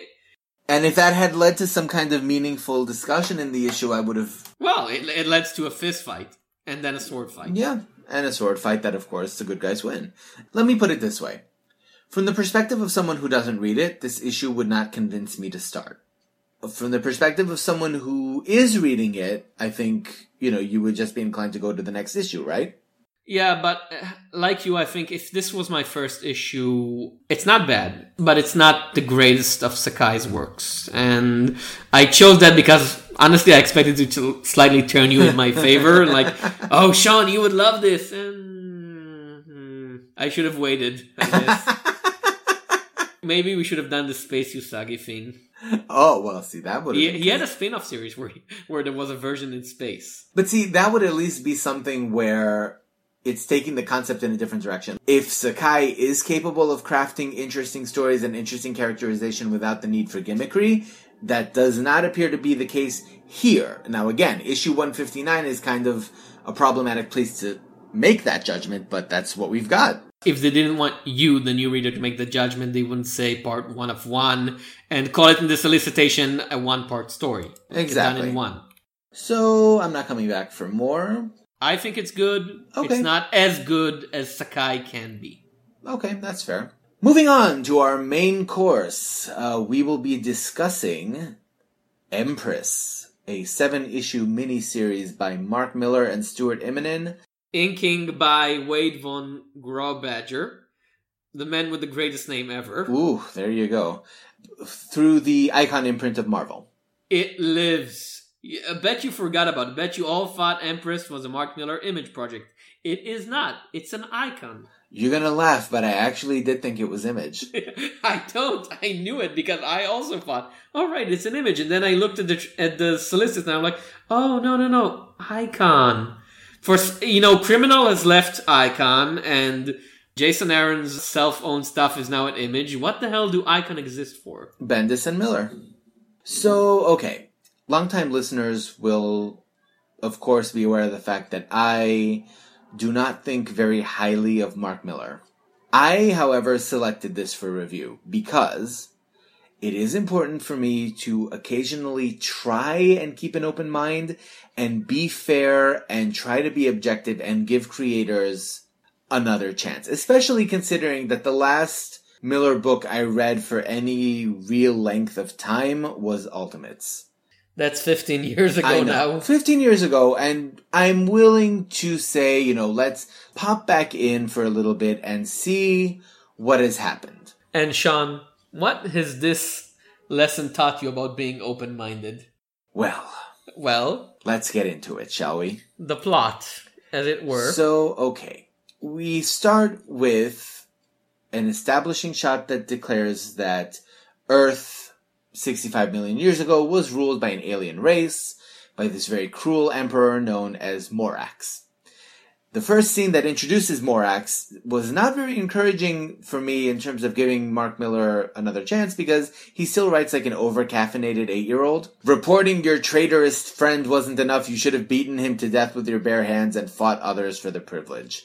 Okay, Mark, whatever. We get it. He's bad. He's an evil bad guy, Yeah, he and is. So Emporia, who is the series protagonist, the titular empress, is Morax's wife. She decides to flee her tyrannical husband with their children, Ain, Adam, and Puck, and her bodyguard Dane.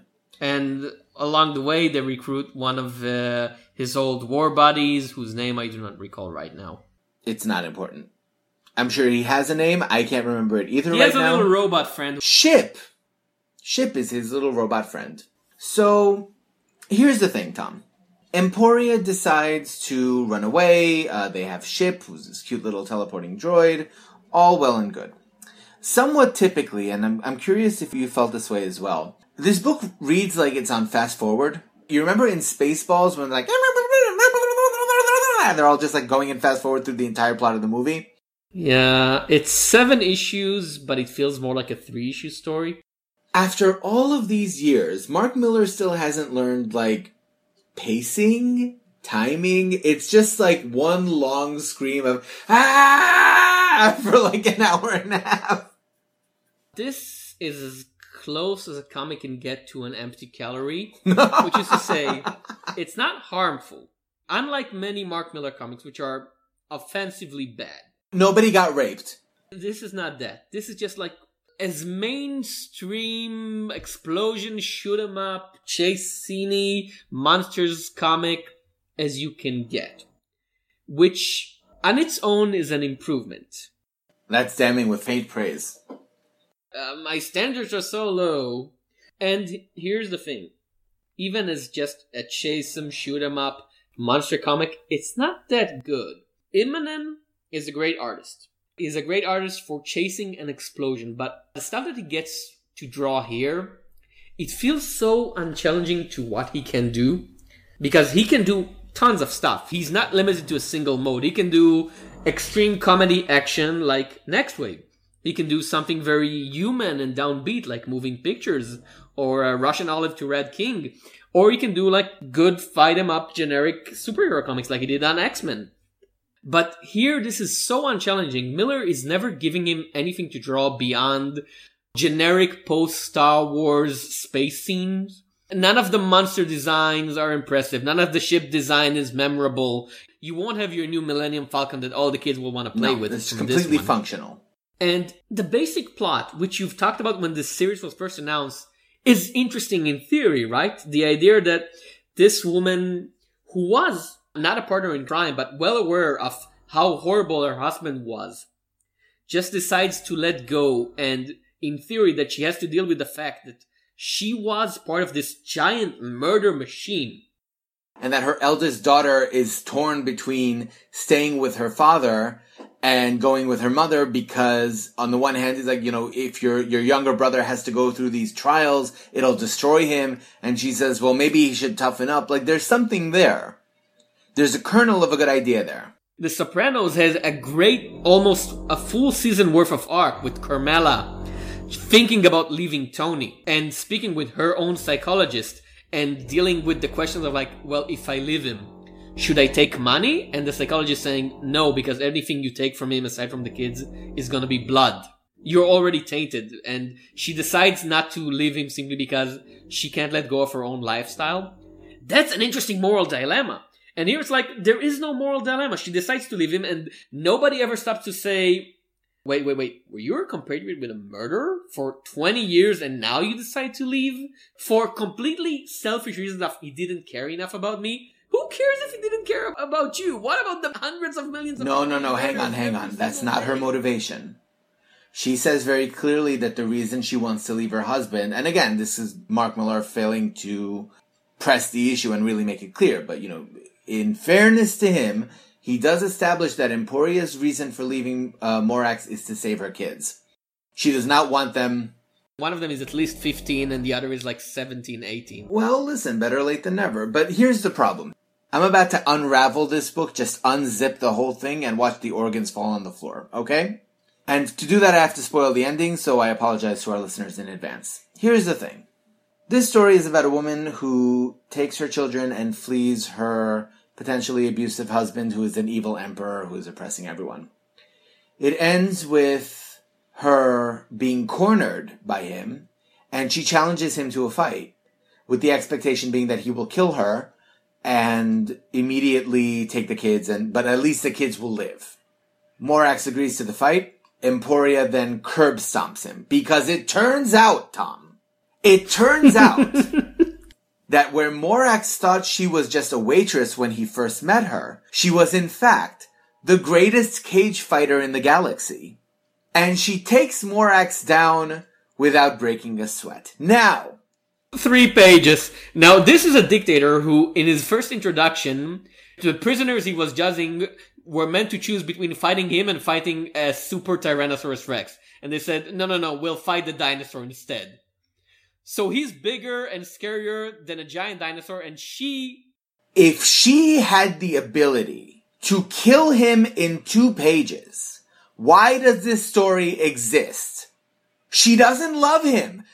Why didn't we see anything about her extreme fighting prowess throughout the. It's bigger than that. Everybody else fought. The bodyguard fought. Her daughter fought. Her son fought. She? She's supposedly the main character. She was given nothing to do for the sex. It's even bigger than that because she doesn't love Morax. She has no reason to go easy on him, and in fact, she doesn't even hesitate to kill him. Right? Her first instinct was to run. You assume that when she's fleeing him, it's because she's afraid of him. But she's not. Because she could have killed him in 30 seconds. Why didn't she? And because it's a stupid space civilization, you know, if you kill the leader, you are the leader, apparently. The moment that he dies, his daughter ascends to the throne. She is now Empress. Another writer with two functioning brain cells, maybe three, would have been like, you know what? The Empress in the title is not Emporia, it's the daughter. She is the Empress. Right? And then she does something interesting. She shows sort of like an inkling of exactly how much from her father she learned, but it's not dealt with. These are these heroes. It's like she just wiped out an entire army. Is that not a moment of concern? Is there a possibility that she will become like her father and rule the empire? No, because Mark Millar doesn't understand how to do that. So not only is this a Baron Munchausen story, sort of like the Draco, why is Azazel impregnating all of these human women with babies so they'll become teleporters and open a portal so he can come to Earth? Then how has he been impregnating these women? By coming to Earth she had the capability to kill this guy in two pages because he had no idea. Look at how this was almost a brilliant twist. They say at the very beginning, when he first met her, when he married her, he made it a condition that she would never speak of her past. He was operating on the assumption at the time that she was a waitress, even though she told him very clearly, my friend is sick, I'm filling in for her. So, there is foreshadowing and execution of that foreshadowing, but it's, it ends up being a plot twist that completely unravels the plot. And like I said, there is nothing there except That's the it. chase, right? And we never see any glimpse of why did she marry him from the first place? Was it because of fear? No, she says he treated her well. What about the drama of what she was involved with, what she gave a nod to, what she agreed to in silence? Well, she was a cage fighter, Tom.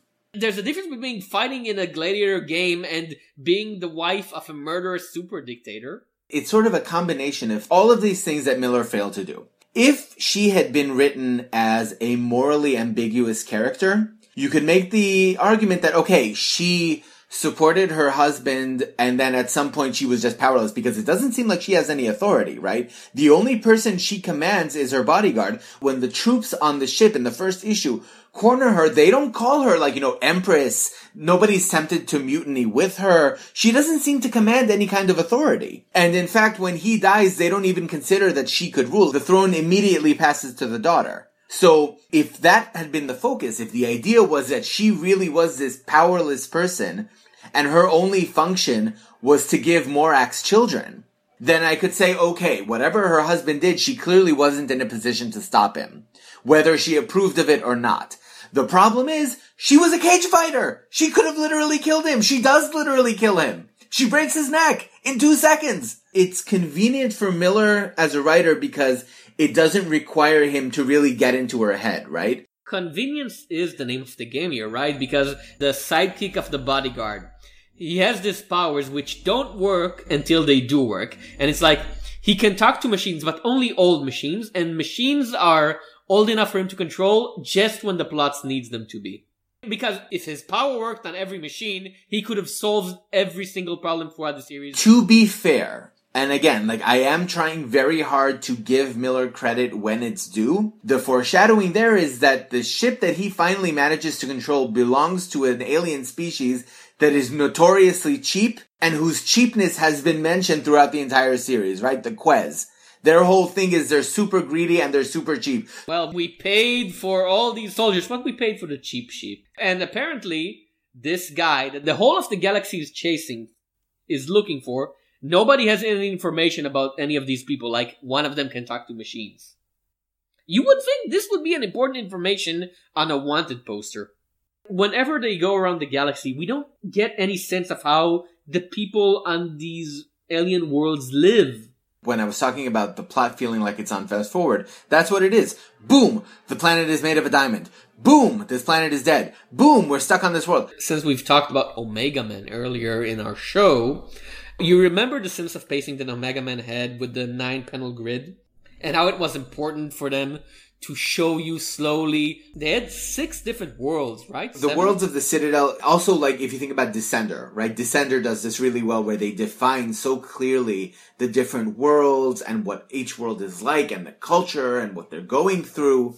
Look at how the pages are built here. Most of the pages are divided into four panels, five tops, and of course a lot of one shots and double spreads because it's Millar. Right? That's what it is though. It's like you spend the entire comic being like, hey, Tom, there's a teleporting droid. Oh, look, it's also with a shiny over there. And Sean, you know me, and the listeners certainly know that I like shallow, fun, explosionist stuff if it's done well. I read the humans and I was giggling every single punch and drunken sex scene and drunken punch sex scene and a whole issue which was basically just one long chase on a motorcycle with a giant rig.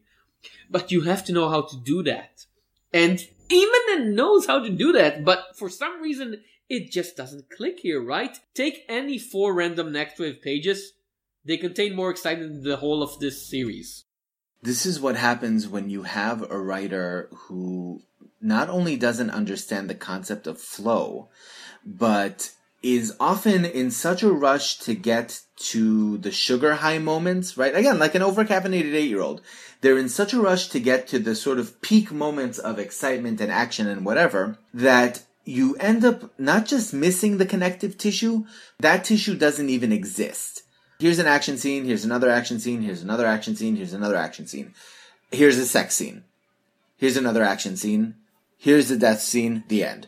So you don't feel like any of these characters. I mean, okay, perfect example, right? The frustrating thing about Millar, the reason that it's more complicated to write him off than it would be for anybody else is because he does often have kernels of good ideas that he fails utterly. Uh, just as an example of like the failure to develop characterization, in the beginning of the story, Ain, the, the oldest daughter, says that she wants to stay with her father. And when Emporia says, you know, he's going to make your brother, he's going to make Adam go through these horrible rituals, these horrible trials, Ain's response to that is, good, he could stand being toughened up a little bit. So she has sort of this antagonistic relationship with Adam. By the end of the series, she takes pride in Adam's inventiveness, like he builds a cannon out of scrap to escape the jail cell. Again, people not thinking through things. They constantly lock MacGyver with all, which they should know. He's the son of the most famous guy in the galaxy. They should know he's super technologically advanced guy, right? Yes, that much is true. But the larger problem is, so presumably she has had a shift in perspective, right? Now she respects her brother as an inventor. She never brings it up. It never comes up that she was willing, she was saying, you know, he should go through these things and basically turn into a soldier. And now she sees his value and it's just sort of treated as, well, that's something that happened the big Millar flow, right? None. No follow through. He has this idea, and you're thinking like, "Oh, this sounds like an interesting idea. What you gonna do with it? Chasing and exploding." Like the ultimate. It's a nice idea, right? A superhero team who's a variation on a classic superhero team, but they're also A, government stooges, and B, super celebrities. And they're supposed to be constantly in the public knowledge and be overhyped by the media and play with it. But no, they just Ultimates had the advantage, and Ultimate X Men as well, and uh, uh, also the Authority. These books had the advantage of following up creators who had clearer statements of purpose, right?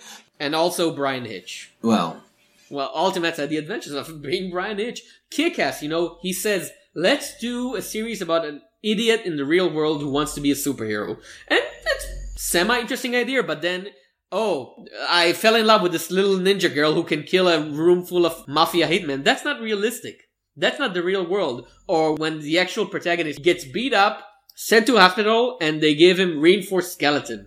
You stopped doing the realistic world.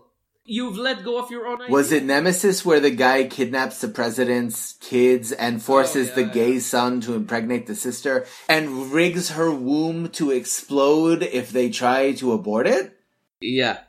Jesus! Garth Ennis is looking at that series and like, too far. David Lapham finishes 20 issues of Crossed and like another grisly crime story with 20 murders and he looks at Nemesis like, this is disgusting. I so did not want this to turn into confirmation bias. I was recommended this by a man whose opinion I highly appreciate a very intelligent man, a doctor, a professor. Tom, I cannot look at this issue and ignore any other writer I would take to task for doing this for the same reasons, you know?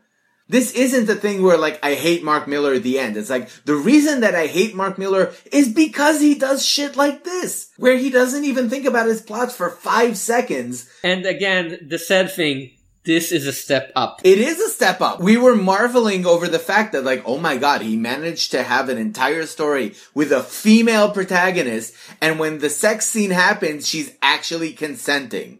She consents to sex. She's an adult woman with another adult man. And they do it from their own free will. This might actually be the first time he's done that. I'm not sure.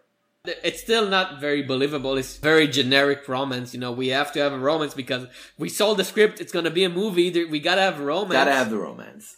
And even though it's titled Empress, the actual lead guy is Dane for like six issues. Yeah, she does nothing until until the plot is like, "Hey, by the way, I'm sitting here, Tom, 15 years later, making the same complaints.